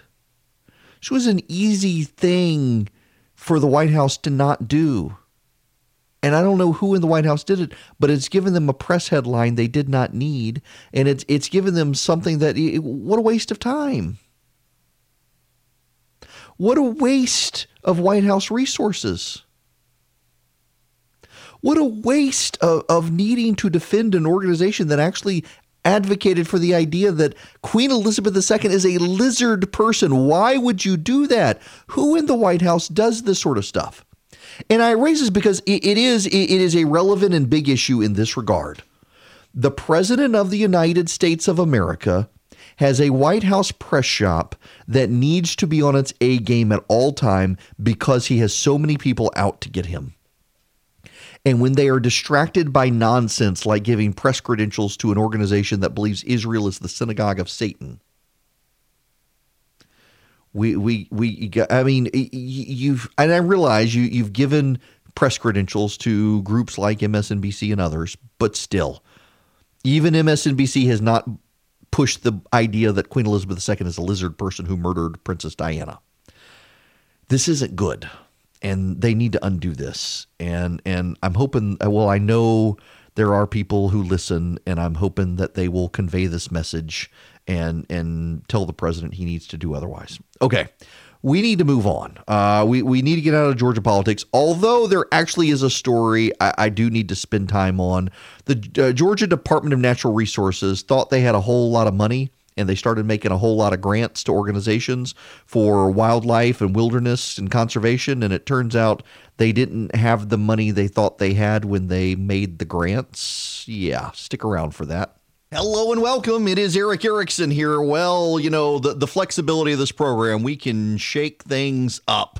Um, uh, we got to deviate from all the stuff I wanted to. If you went to the resurgent.com, you saw kind of my outline of the stuff I wanted to talk about. And I told you when we left the last hour, coming into this hour, I wanted to talk about this uh, Department of Natural Resources story out of Georgia uh, before getting into the Sanders versus Trump stuff. But we got to turn all of that on its head and do something else. The first thing you need to know is listen, if you if you miss the text message from me but you still want to call your state representative and tell them to kill House Bill 757. House Bill 757 is the legislation that would uh, rewrite the election rules to help the Democrats while the election is happening.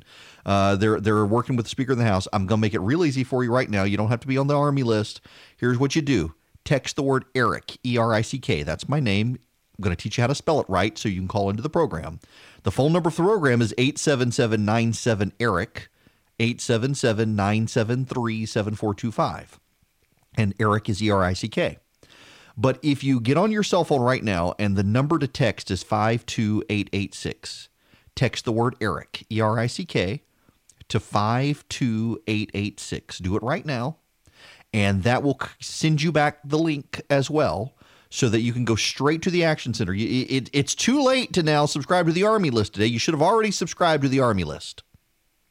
Now, if you want immediate action on this issue to stop the Democrats and the Speaker of the House of Georgia from stealing the election from Brian Kemp and Kelly Loeffler, you need to text Erick, E R I C K, to the number 52886. Do it right now. Do it right now. Do it right now. Text Erick, E R I C K, to 52886, uh, and you will be connected into my action center at the Resurgent to text your state representatives. Now, I got to shake up the show because Jon Ossoff has come out in favor of cancel culture. Little millennial that he is, Jon Ossoff believes that if you're a Trump supporter, you need to never be able to show your face again in the state of Georgia. I'm not kidding. I've got the audio right here happening right now on the Erick Erickson show. This is Jon Ossoff. I got the video.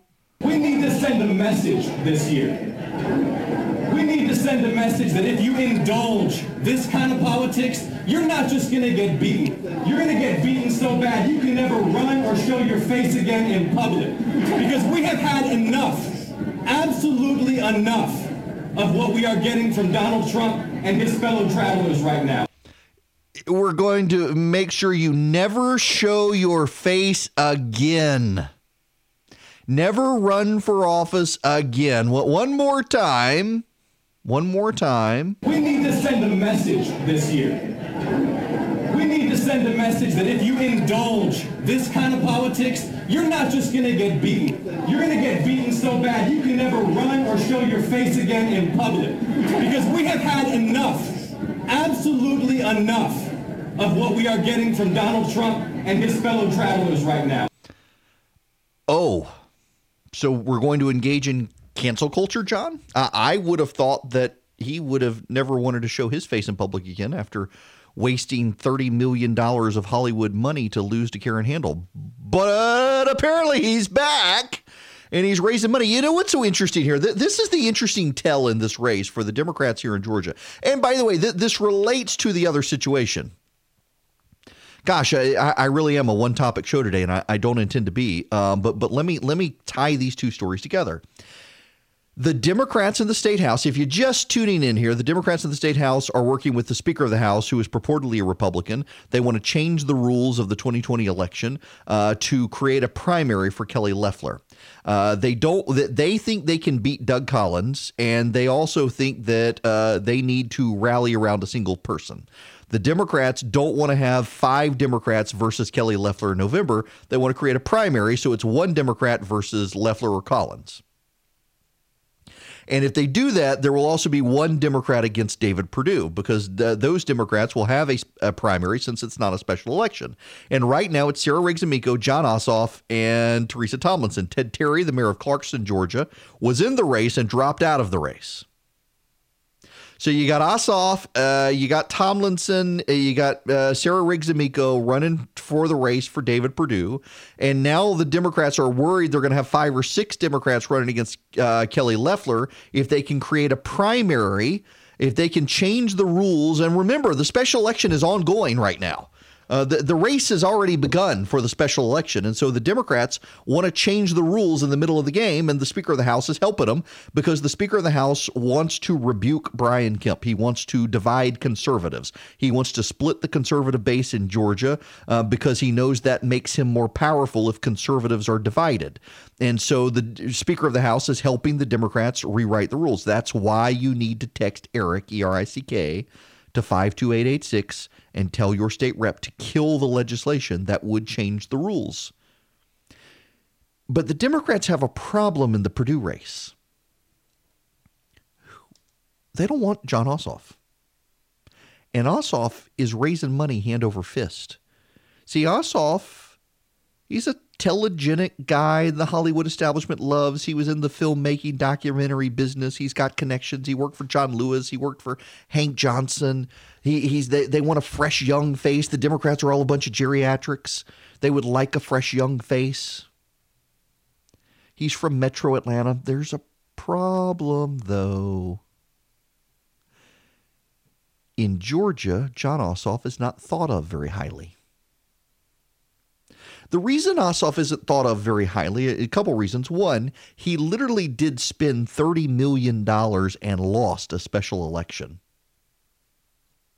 And that was $30 million that could have gone to other races. But it's more than that. Jon Ossoff lost the race and fled the scene of the crime, so to speak. Jon Ossoff left the state. He did not stay involved in Georgia politics. He did not continue to build out a base. He did not work to grow the political establishment for the Democrats. He did not work to grow the bench in the state. He left the state, washed his hands of it, went away, never to be seen again. Until he decided he wanted to run for the Senate, and then he comes back.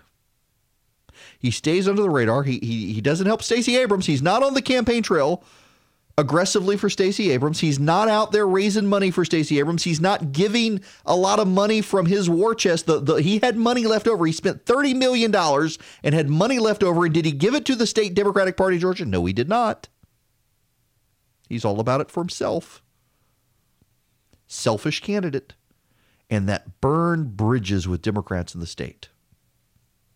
And so between the candidates, it actually is notable that uh, Jon Ossoff, he's got Hank Johnson and he's got uh, John Lewis, both of whom he worked for.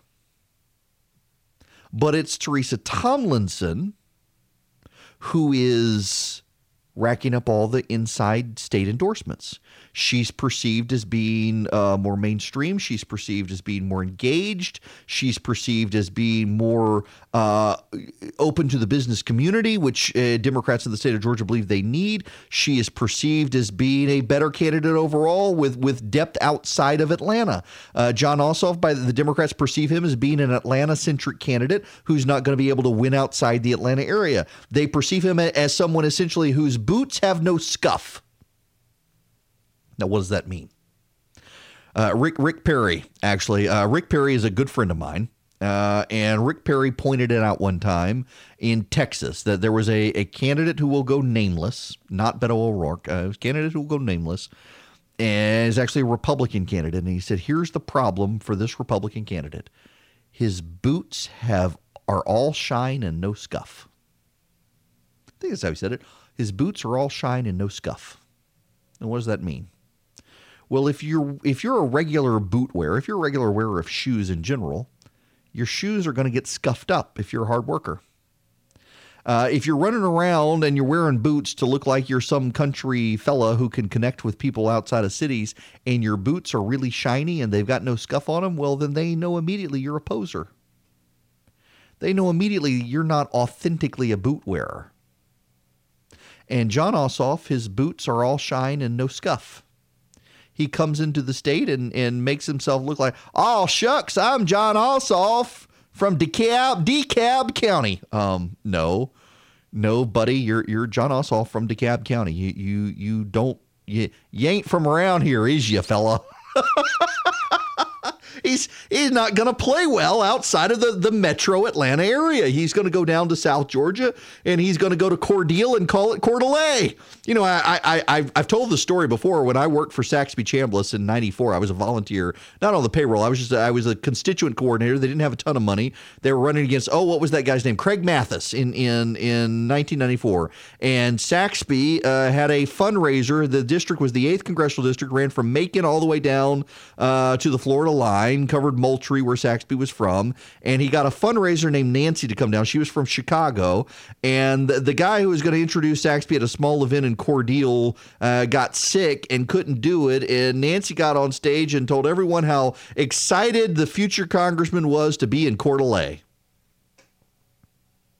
Coeur d'Alene, supposed to Cordele you know, Jon Ossoff, he's going to get south of I 20 and he's going to go to Houston County instead of Houston County. He's going to go to Vienna instead of Vienna. He's not going to know where he is when he gets to Unadilla. Uh, and he's going to go to Cairo instead of Cairo. He, he, I mean, listen, I, I, I so uh, the next station that I want to be on in Georgia is, uh, dare I say it, my wife is not here, so I can, is Albany. Uh, I am I'm I'm I'm trying to continue to grow this this show and get it in as many markets in the state of Georgia as possible. And uh, Columbus, Albany, Carrollton, Savannah, uh, Augusta, those are all markets I want to get into. And my wife is appalled because I am from Louisiana. I'm from South Louisiana and I grew up in Dubai. And she tells me all the time, if you want to be in Albany, you got to say Albany, Albany, Albany. And, and, so my buddy Chris Burns, who fills in for me here, uh, my financial advisor, uh, he also ridicules me because he can say Albany.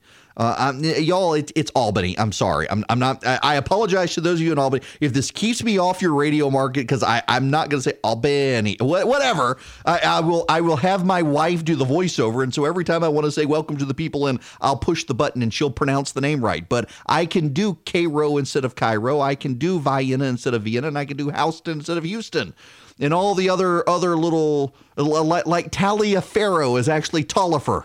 I learned that one years ago when I was working a congressional race. Now, of course, you come with me to Louisiana and you will encounter the Atchafalaya Basin. and and Tchoupitoulas, and uh, you you will encounter all of these great words that you can't pronounce unless you're from South Louisiana. Uh, but man, Vienna and Vienna, Houston and Houston, Cairo and Cairo, and, and pecan and pecan. you know, I asked Brian Kemp one time, what's the difference between pecan and pecan? And he, it's about $15 a pound. that was his answer. but still, Jon Ossoff is going to have these problems. It is fine for Jon Ossoff in the metro Atlanta area among a bunch of Democrats to say, we are going to shut these Republicans down and they're never going to be able to win again. Again, here, Jon Ossoff, in his own words, this is on video. I just put it on social media. You can go to my Twitter feed at EW Erickson, see it for yourself. This is Jon Ossoff, the would be Senate candidate. We need to send a message this year send a message that if you indulge this kind of politics, you're not just going to get beaten. You're going to get beaten so bad you can never run or show your face again in public. Because we have had enough, absolutely enough, of what we are getting from Donald Trump and his fellow travelers. You're going to get beat so badly you can never show your face again. How's that going to play in Houston County or Bibb County or Thomas County or Macon County? Or Lowndes County? How's how's that going to play in Douglas County or Carroll County? How's it going to play in Coweta County? How's it going to play in Habersham or Floyd? It may play well in downtown Atlanta. It may play well in Decatur. It may play well in, in, in Athens. But is that rhetoric really going to play well outside of the metro Atlanta or, or the academic core of Athens? I don't think it is Uh, you know the rule of the game here the, the the the strategy here is to win the general election not to win the primary.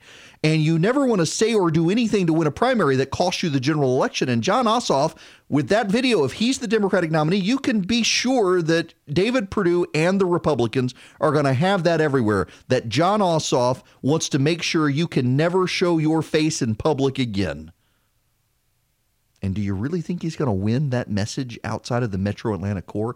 Even in the suburbs, they're not going to like that message.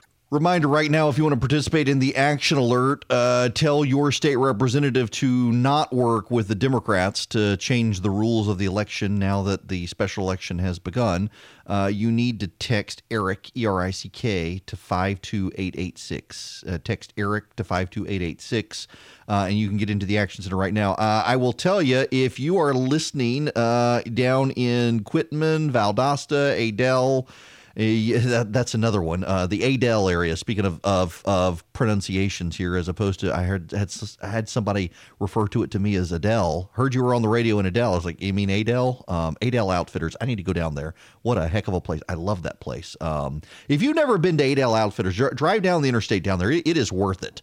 Uh, it's a great place, fantastic gun selection. But I, I, bring it up because if you're in the Lowndes County area, uh, you're in Quitman, Adel, uh, our affiliates down there, not a lot of you engaged right now on this issue, and you need to be because it's going to be some of these South Georgia Republicans uh, who are going to make the difference with the Speaker of the House. So if you're down there, uh, make sure you and your friends text the word Erick, E R I C K, to 52886 and tell the Georgia Republicans in the state legislature not to change the rules of the election with the Democrats because that is what the Democrats want you guys to do, and it's bad, bad, bad, bad, bad. Don't let them do it. Okay, we got to move on to other stuff, don't we? Uh, let's get into some of the impeachment update. And well, things are not going swimmingly for the Democrats still.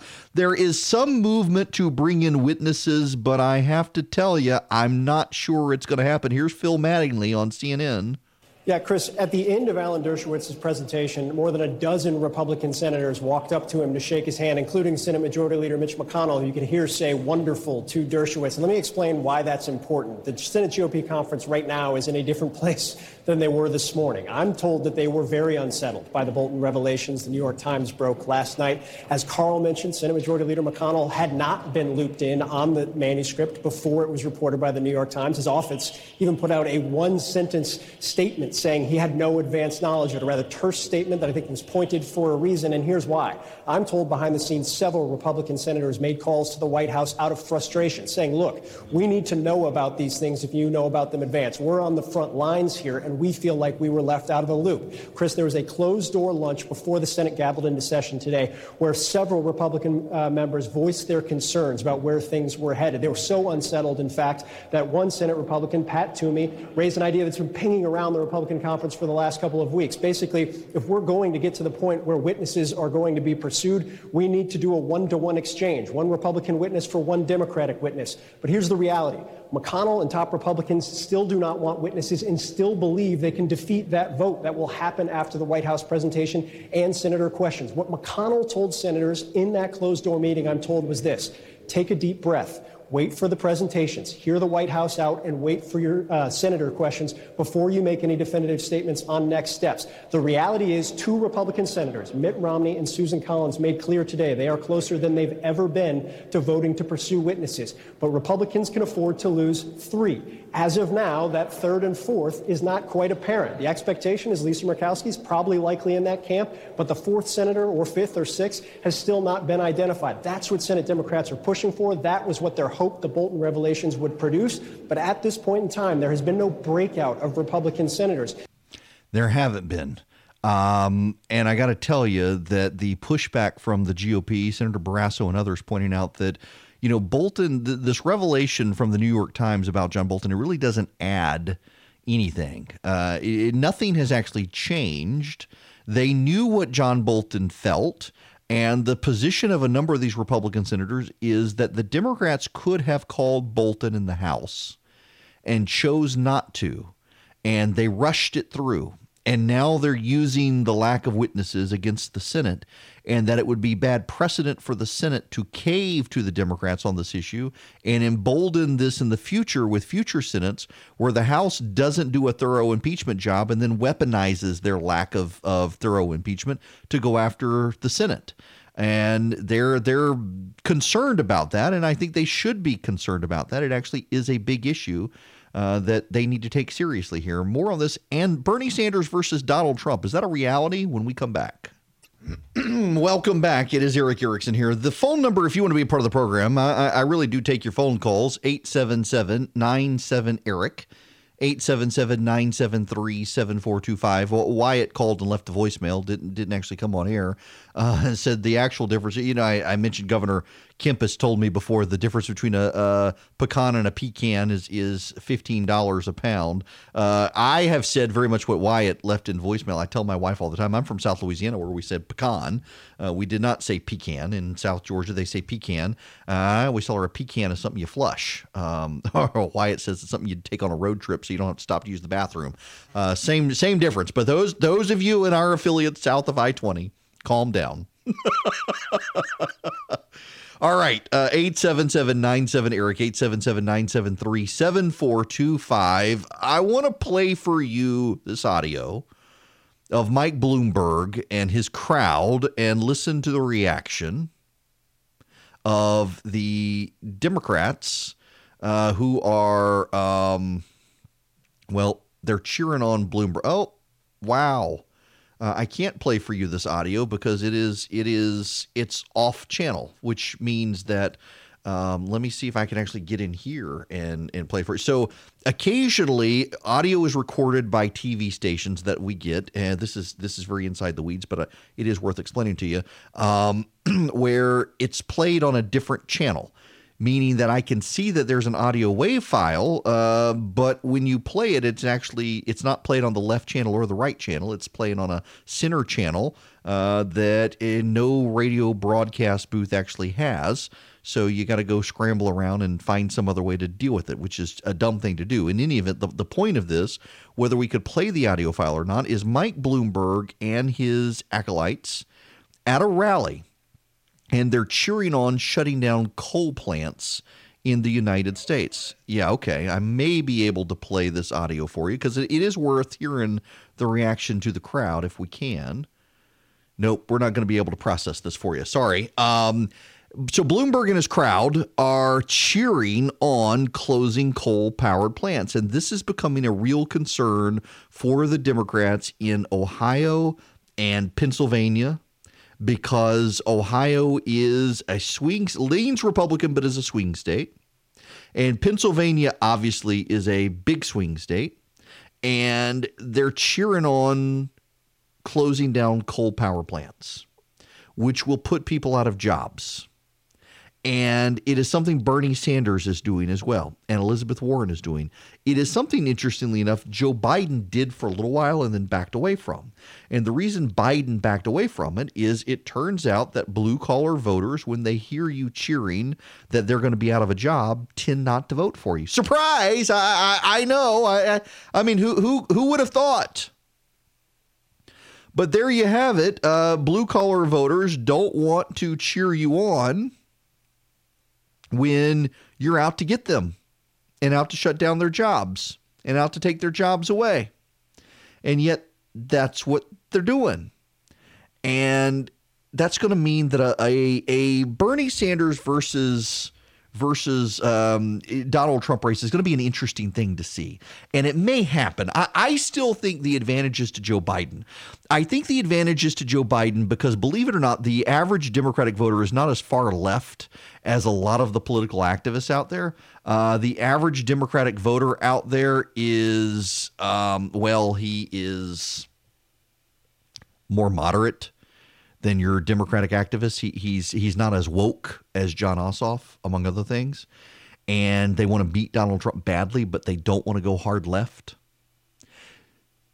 So, yes, Bernie Sanders has gone up in the polling in Iowa, but I got to tell you, polling in Iowa isn't a very good thing. Do you all understand what the caucuses are? Uh, let, let, me let me explain the caucus to you and why polling isn't very good for caucuses. Now you can actually poll people uh, and just ask, "Have you been to a caucus before?" And you you may get a, a, an okay representation. The problem is not everybody stays that long. So so what, what's the what's what's the deal here? Well, let's let's let's break this down for you how do you vote? If you're listening to me, the odds are you are in a state that doesn't have caucuses. You're probably in Georgia if you're listening to me. And what do you do on a primary? In a primary, you go to your local, you go to your local um, voter location, your local precinct. Mine is, if you're familiar with the Macon area, uh, I am off of Bass Road, and so I go to to Mabel White Baptist Church, which is now, I guess, they changed the name to Turning Point or some such, right off of Bass Road in Macon, Georgia, right off the interstate there, exit 172 and you go in there you fill out the little form. What are they? There, there's the blue form and there's the pink form, I think, or the blue form, white form. I can't remember. But you, you, you fill out the form and you want the Republican ballot or the Democratic ballot. So you say, I would say I want the Republican ballot. So I fill out the little form, I put my name, I put my address, I sign my name, I bring my photo ID, I, I hand it to them, and then they give me the little card to stick in the machine, and it's programmed to only pull up the Republican candidates. I say, oh, they all, it's a Republican primary. The only person on the ballot here is Donald Trump. Click Donald Trump, and I leave. That's it. That's it.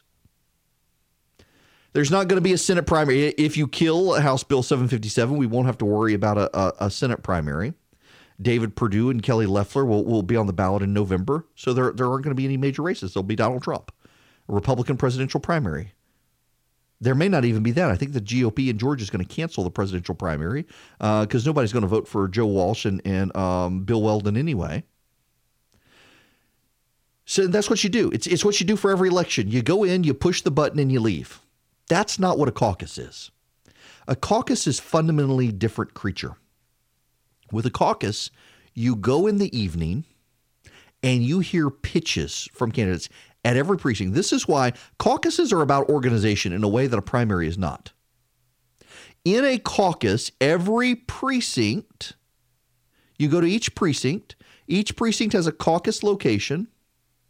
Sometimes it, because of the, the size of counties, it's just a county location. Everybody shows up at one location. But in bigger areas, each precinct has one, and so each precinct has a has a candidate representative. And each of those candidate representatives is allowed to make their pitch. And you got to sit there and listen to their pitch. And their pitch can't be long, they're timed, they'll get cut off but someone gets to make a pitch for Joe Biden. I believe you should vote for Joe Biden because we need to beat Donald Trump. Polls show that Joe Biden is in the lead, and polls show that Joe Biden does best against Donald Trump. Black voters are going to join us, uh, join forces with us when we get to the South. Joe Biden needs to be the nominee. He's the guy best able to beat Donald Trump, and he's the guy who was Barack Obama's vice president. Vote Joe Biden. Thank you. And they sit down. And the Bernie Sanders person gets up. I believe we need a major revolution in this country, and you need to support Bernie Sanders because we don't need to go back to the Obama administration. We need to go forward to something new, and Bernie Sanders is the way forward, and he's the way to beat Donald Trump and to give this country something new that's never been done before socialism. Rah! And then the Bernie person sits down. And Elizabeth Warren's person gets up. We need to go with Elizabeth Warren because white people who think they're Native Americans are cool, and that's why I like Elizabeth Warren. And she sits down and it goes on and it goes on and it goes on and it goes on. And everybody gets a pitch. The pitches are focus grouped, the pitches are scripted, and each person reads from that script, and that script is very short. And then the room divides. And as the room divides, people can be persuaded to move from the Joe Biden block to the Warren block, from the Warren block to the Sanders block. Uh, uh, uh, oh, oh, oh, oh! Andrew Yang is gaining. You know, if I go to Andrew Yang, I can keep him in the game. I'm going to walk from Sanders over to Andrew Yang. Oh, wait, wait, wait, wait, wait, wait. Biden really is the guy who needs to win. And oh, he and Warren are tied in the precinct. I'm going to leave Yang and I got to go back to Biden to make sure that he gets more votes than Elizabeth Warren. Boom. Joe Biden wins the precinct. He's got one more vote than Elizabeth Warren. In each of those precincts, it's a manual count of the people. There are 20 people in Joe Biden's group. There are 19 people in Elizabeth Warren's group. There are 18 people in Bernie Sanders' group. There are two people in Andrew Yang's group. And then they divide them up, proportional representation. Everybody gets a few delegates.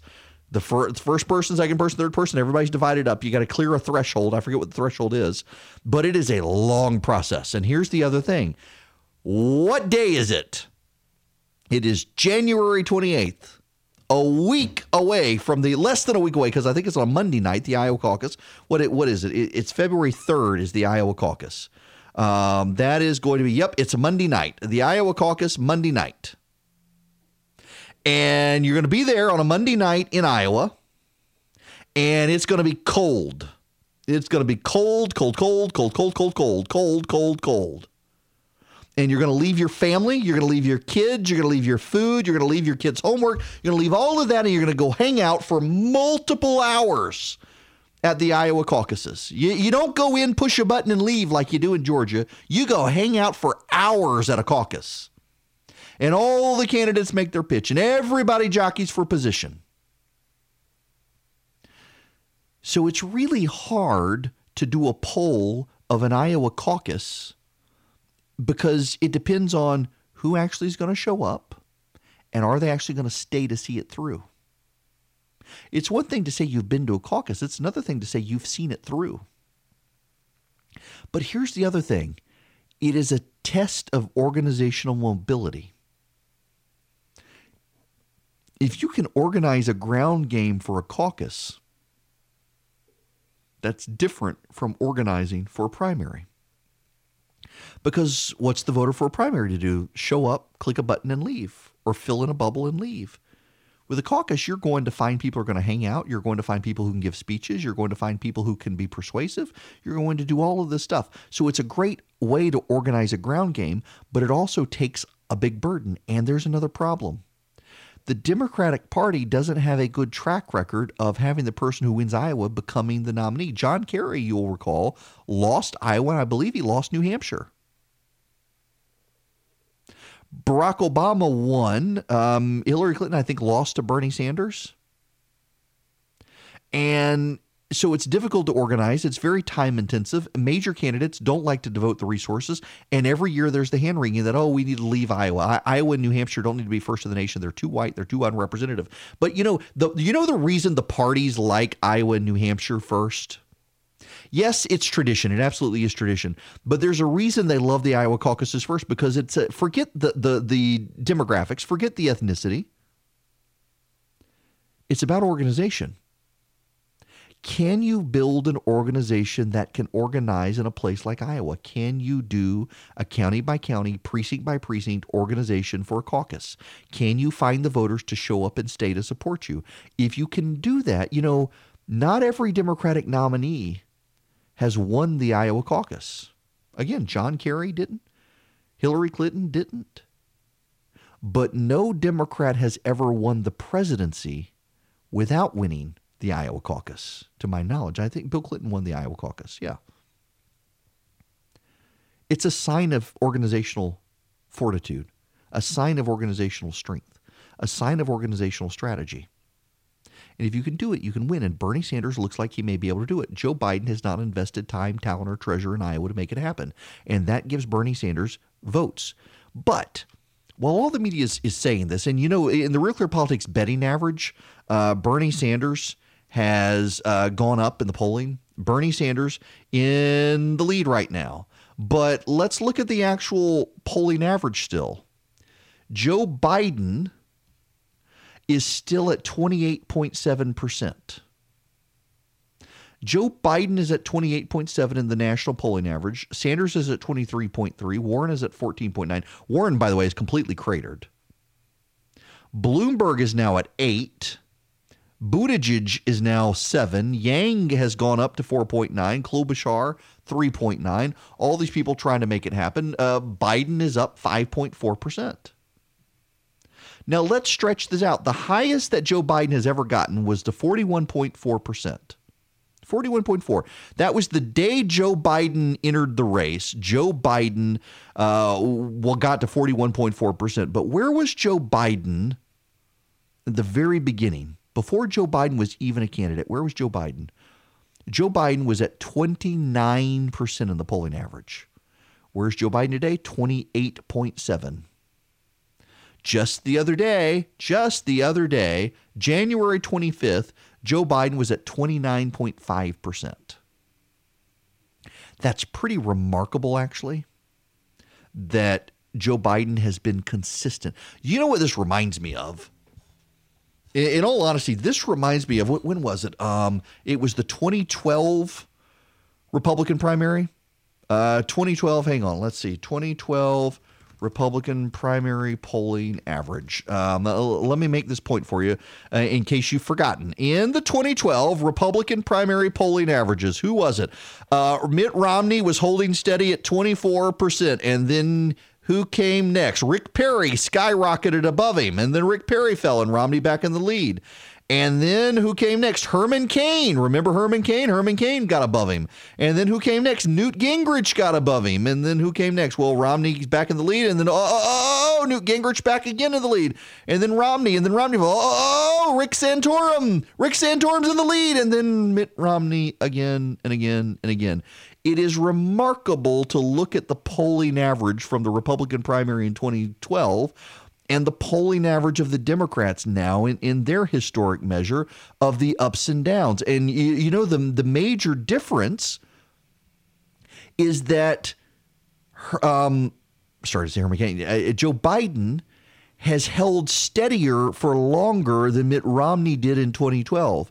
With Mitt Romney's race, with Mitt Romney's race, candidates would, would jump above him.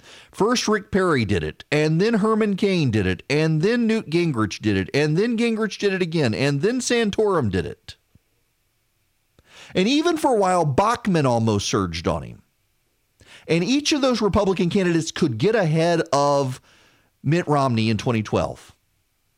The only time that has happened to Joe Biden in this entire campaign season was once. Elizabeth Warren, on one day in the polling average, got ahead of him by a two tenths of a point. Uh, no, yep, two tenths of a point. On October 8th, 2019, Elizabeth Warren was ahead of Joe Biden for a single day in the polling average by two tenths of a point. Otherwise, no one has gotten ahead of Joe Biden. It's remarkable to look at the Romney race in 2012 versus the Biden race in 2020. essentially all these candidates have been vying against each other to take on Joe Biden, but there have been so many of them, and none of them have wanted to get out of the way that has given Joe Biden a tremendous advantage. You know, in the same way, go back to 2016 and look at Trump. You had all these candidates vying to be the alternative of Trump, and they spent so long vying to be the alternative of Trump, no one could actually take on Trump until it was too late. That's exactly what's happening with Biden, and that's to his advantage. But there's a problem there as well no one's really challenged Biden in the way Trump will. Uh, they've tried and they've fallen flat. Uh, Kamala Harris tried the most and blew herself up. She didn't handle it well. She didn't engage. She didn't pursue it. And no one wants to be the sacrificial lamb. Donald Trump, he's going to throw punches at Joe Biden that these other candidates haven't thrown. I got to tell you guys, I think it would actually be a cathartic experience for the United States to have a Bernie Sanders versus Donald Trump election. Now, no, no, no, no. For all of you who are thinking, oh, yeah, Bernie would be easy to beat, uh, that's what Hillary Clinton said about Donald Trump. You, you will recall in 2016 that the Clinton team actively tried to help Donald Trump get the Republican nomination because they were convinced he would be the easiest path forward for them. True story. Um, I I think that this is not exactly uh, a a brilliant strategy for the Democrats, but I'm not going to say Sanders can't win. Sanders could win. And there's actually plenty of data that uh, enough Sanders supporters voted for Donald Trump in Michigan, Pennsylvania, Wisconsin to turn those states towards him. Now, what that analysis does not include is how many Democrats would sit home and say, uh, "We can't, we can't destroy the Democratic Party." like this. We we can't go with a guy like Bernie Sanders because that would turn us into the Trump party. Just four more years of Trump and then we'll we'll clean house. That that there's a possibility there that some Democrats will go there. There are some Democrats who are deeply, deeply fearful of the idea of running Bernie Sanders against Donald Trump. And they're afraid of a Jeremy Corbyn moment. They are afraid of the Bernie bro moment. Hillary Clinton has been warning about this phenomenon, the Bernie bro phenomenon. Uh, it, it, concerns her and a lot of the Democratic establishment greatly. There's another problem uh, that we should acknowledge as well. Bernie Sanders isn't a Democrat. Bernie is, is is not a Democrat. He he is an independent in the Senate, and yet he's trying to use the Democratic Party as a vehicle to get the nomination. And holy cow, they're gonna maybe let him do it. I still think the advantage is to Joe Biden. And there's another thing about Bernie Sanders that's problematic for the Democrats. He's been a candidate for 40 years. He's been been been on the ballot for 40 years in local races in Vermont all the way up to the United States Senate. He's got a major track trail, ma- major, major, major political traffic and more. And I gotta tell you that I don't think that the Democrats have ever bothered to dive deep into his record. Hillary Clinton made a mistake in 2016 of not doing opposition research on Bernie Sanders. I assure you, the Republicans will leave no stone unturned, and Donald Trump has a bully pulpit and uses it better than any other candidate. And some of the stuff that's going to come out about Bernie Sanders is going to be cray cray. You know, they were hyper defensive of Bernie Sanders. When I was on Bill Maher's show on Friday on HBO, everybody was very hypersensitive to the idea of me calling Bernie Sanders a communist. Oh my goodness, goodness, my, my Michael McFaul, he's not a communist. He's not a communist. Uh, actually, yeah, I mean, the guy's communist. He calls himself a democratic socialist, but he's a communist. And uh, he didn't like that, but it's true. And when some of the stuff about his ties to the Soviet Union come out, that's going to matter to people. Uh, his economic policies are going to matter to people. And it's going to be a vote for who do you think is going to wreck the country the least. And Donald Trump's going to win that fight against Sanders.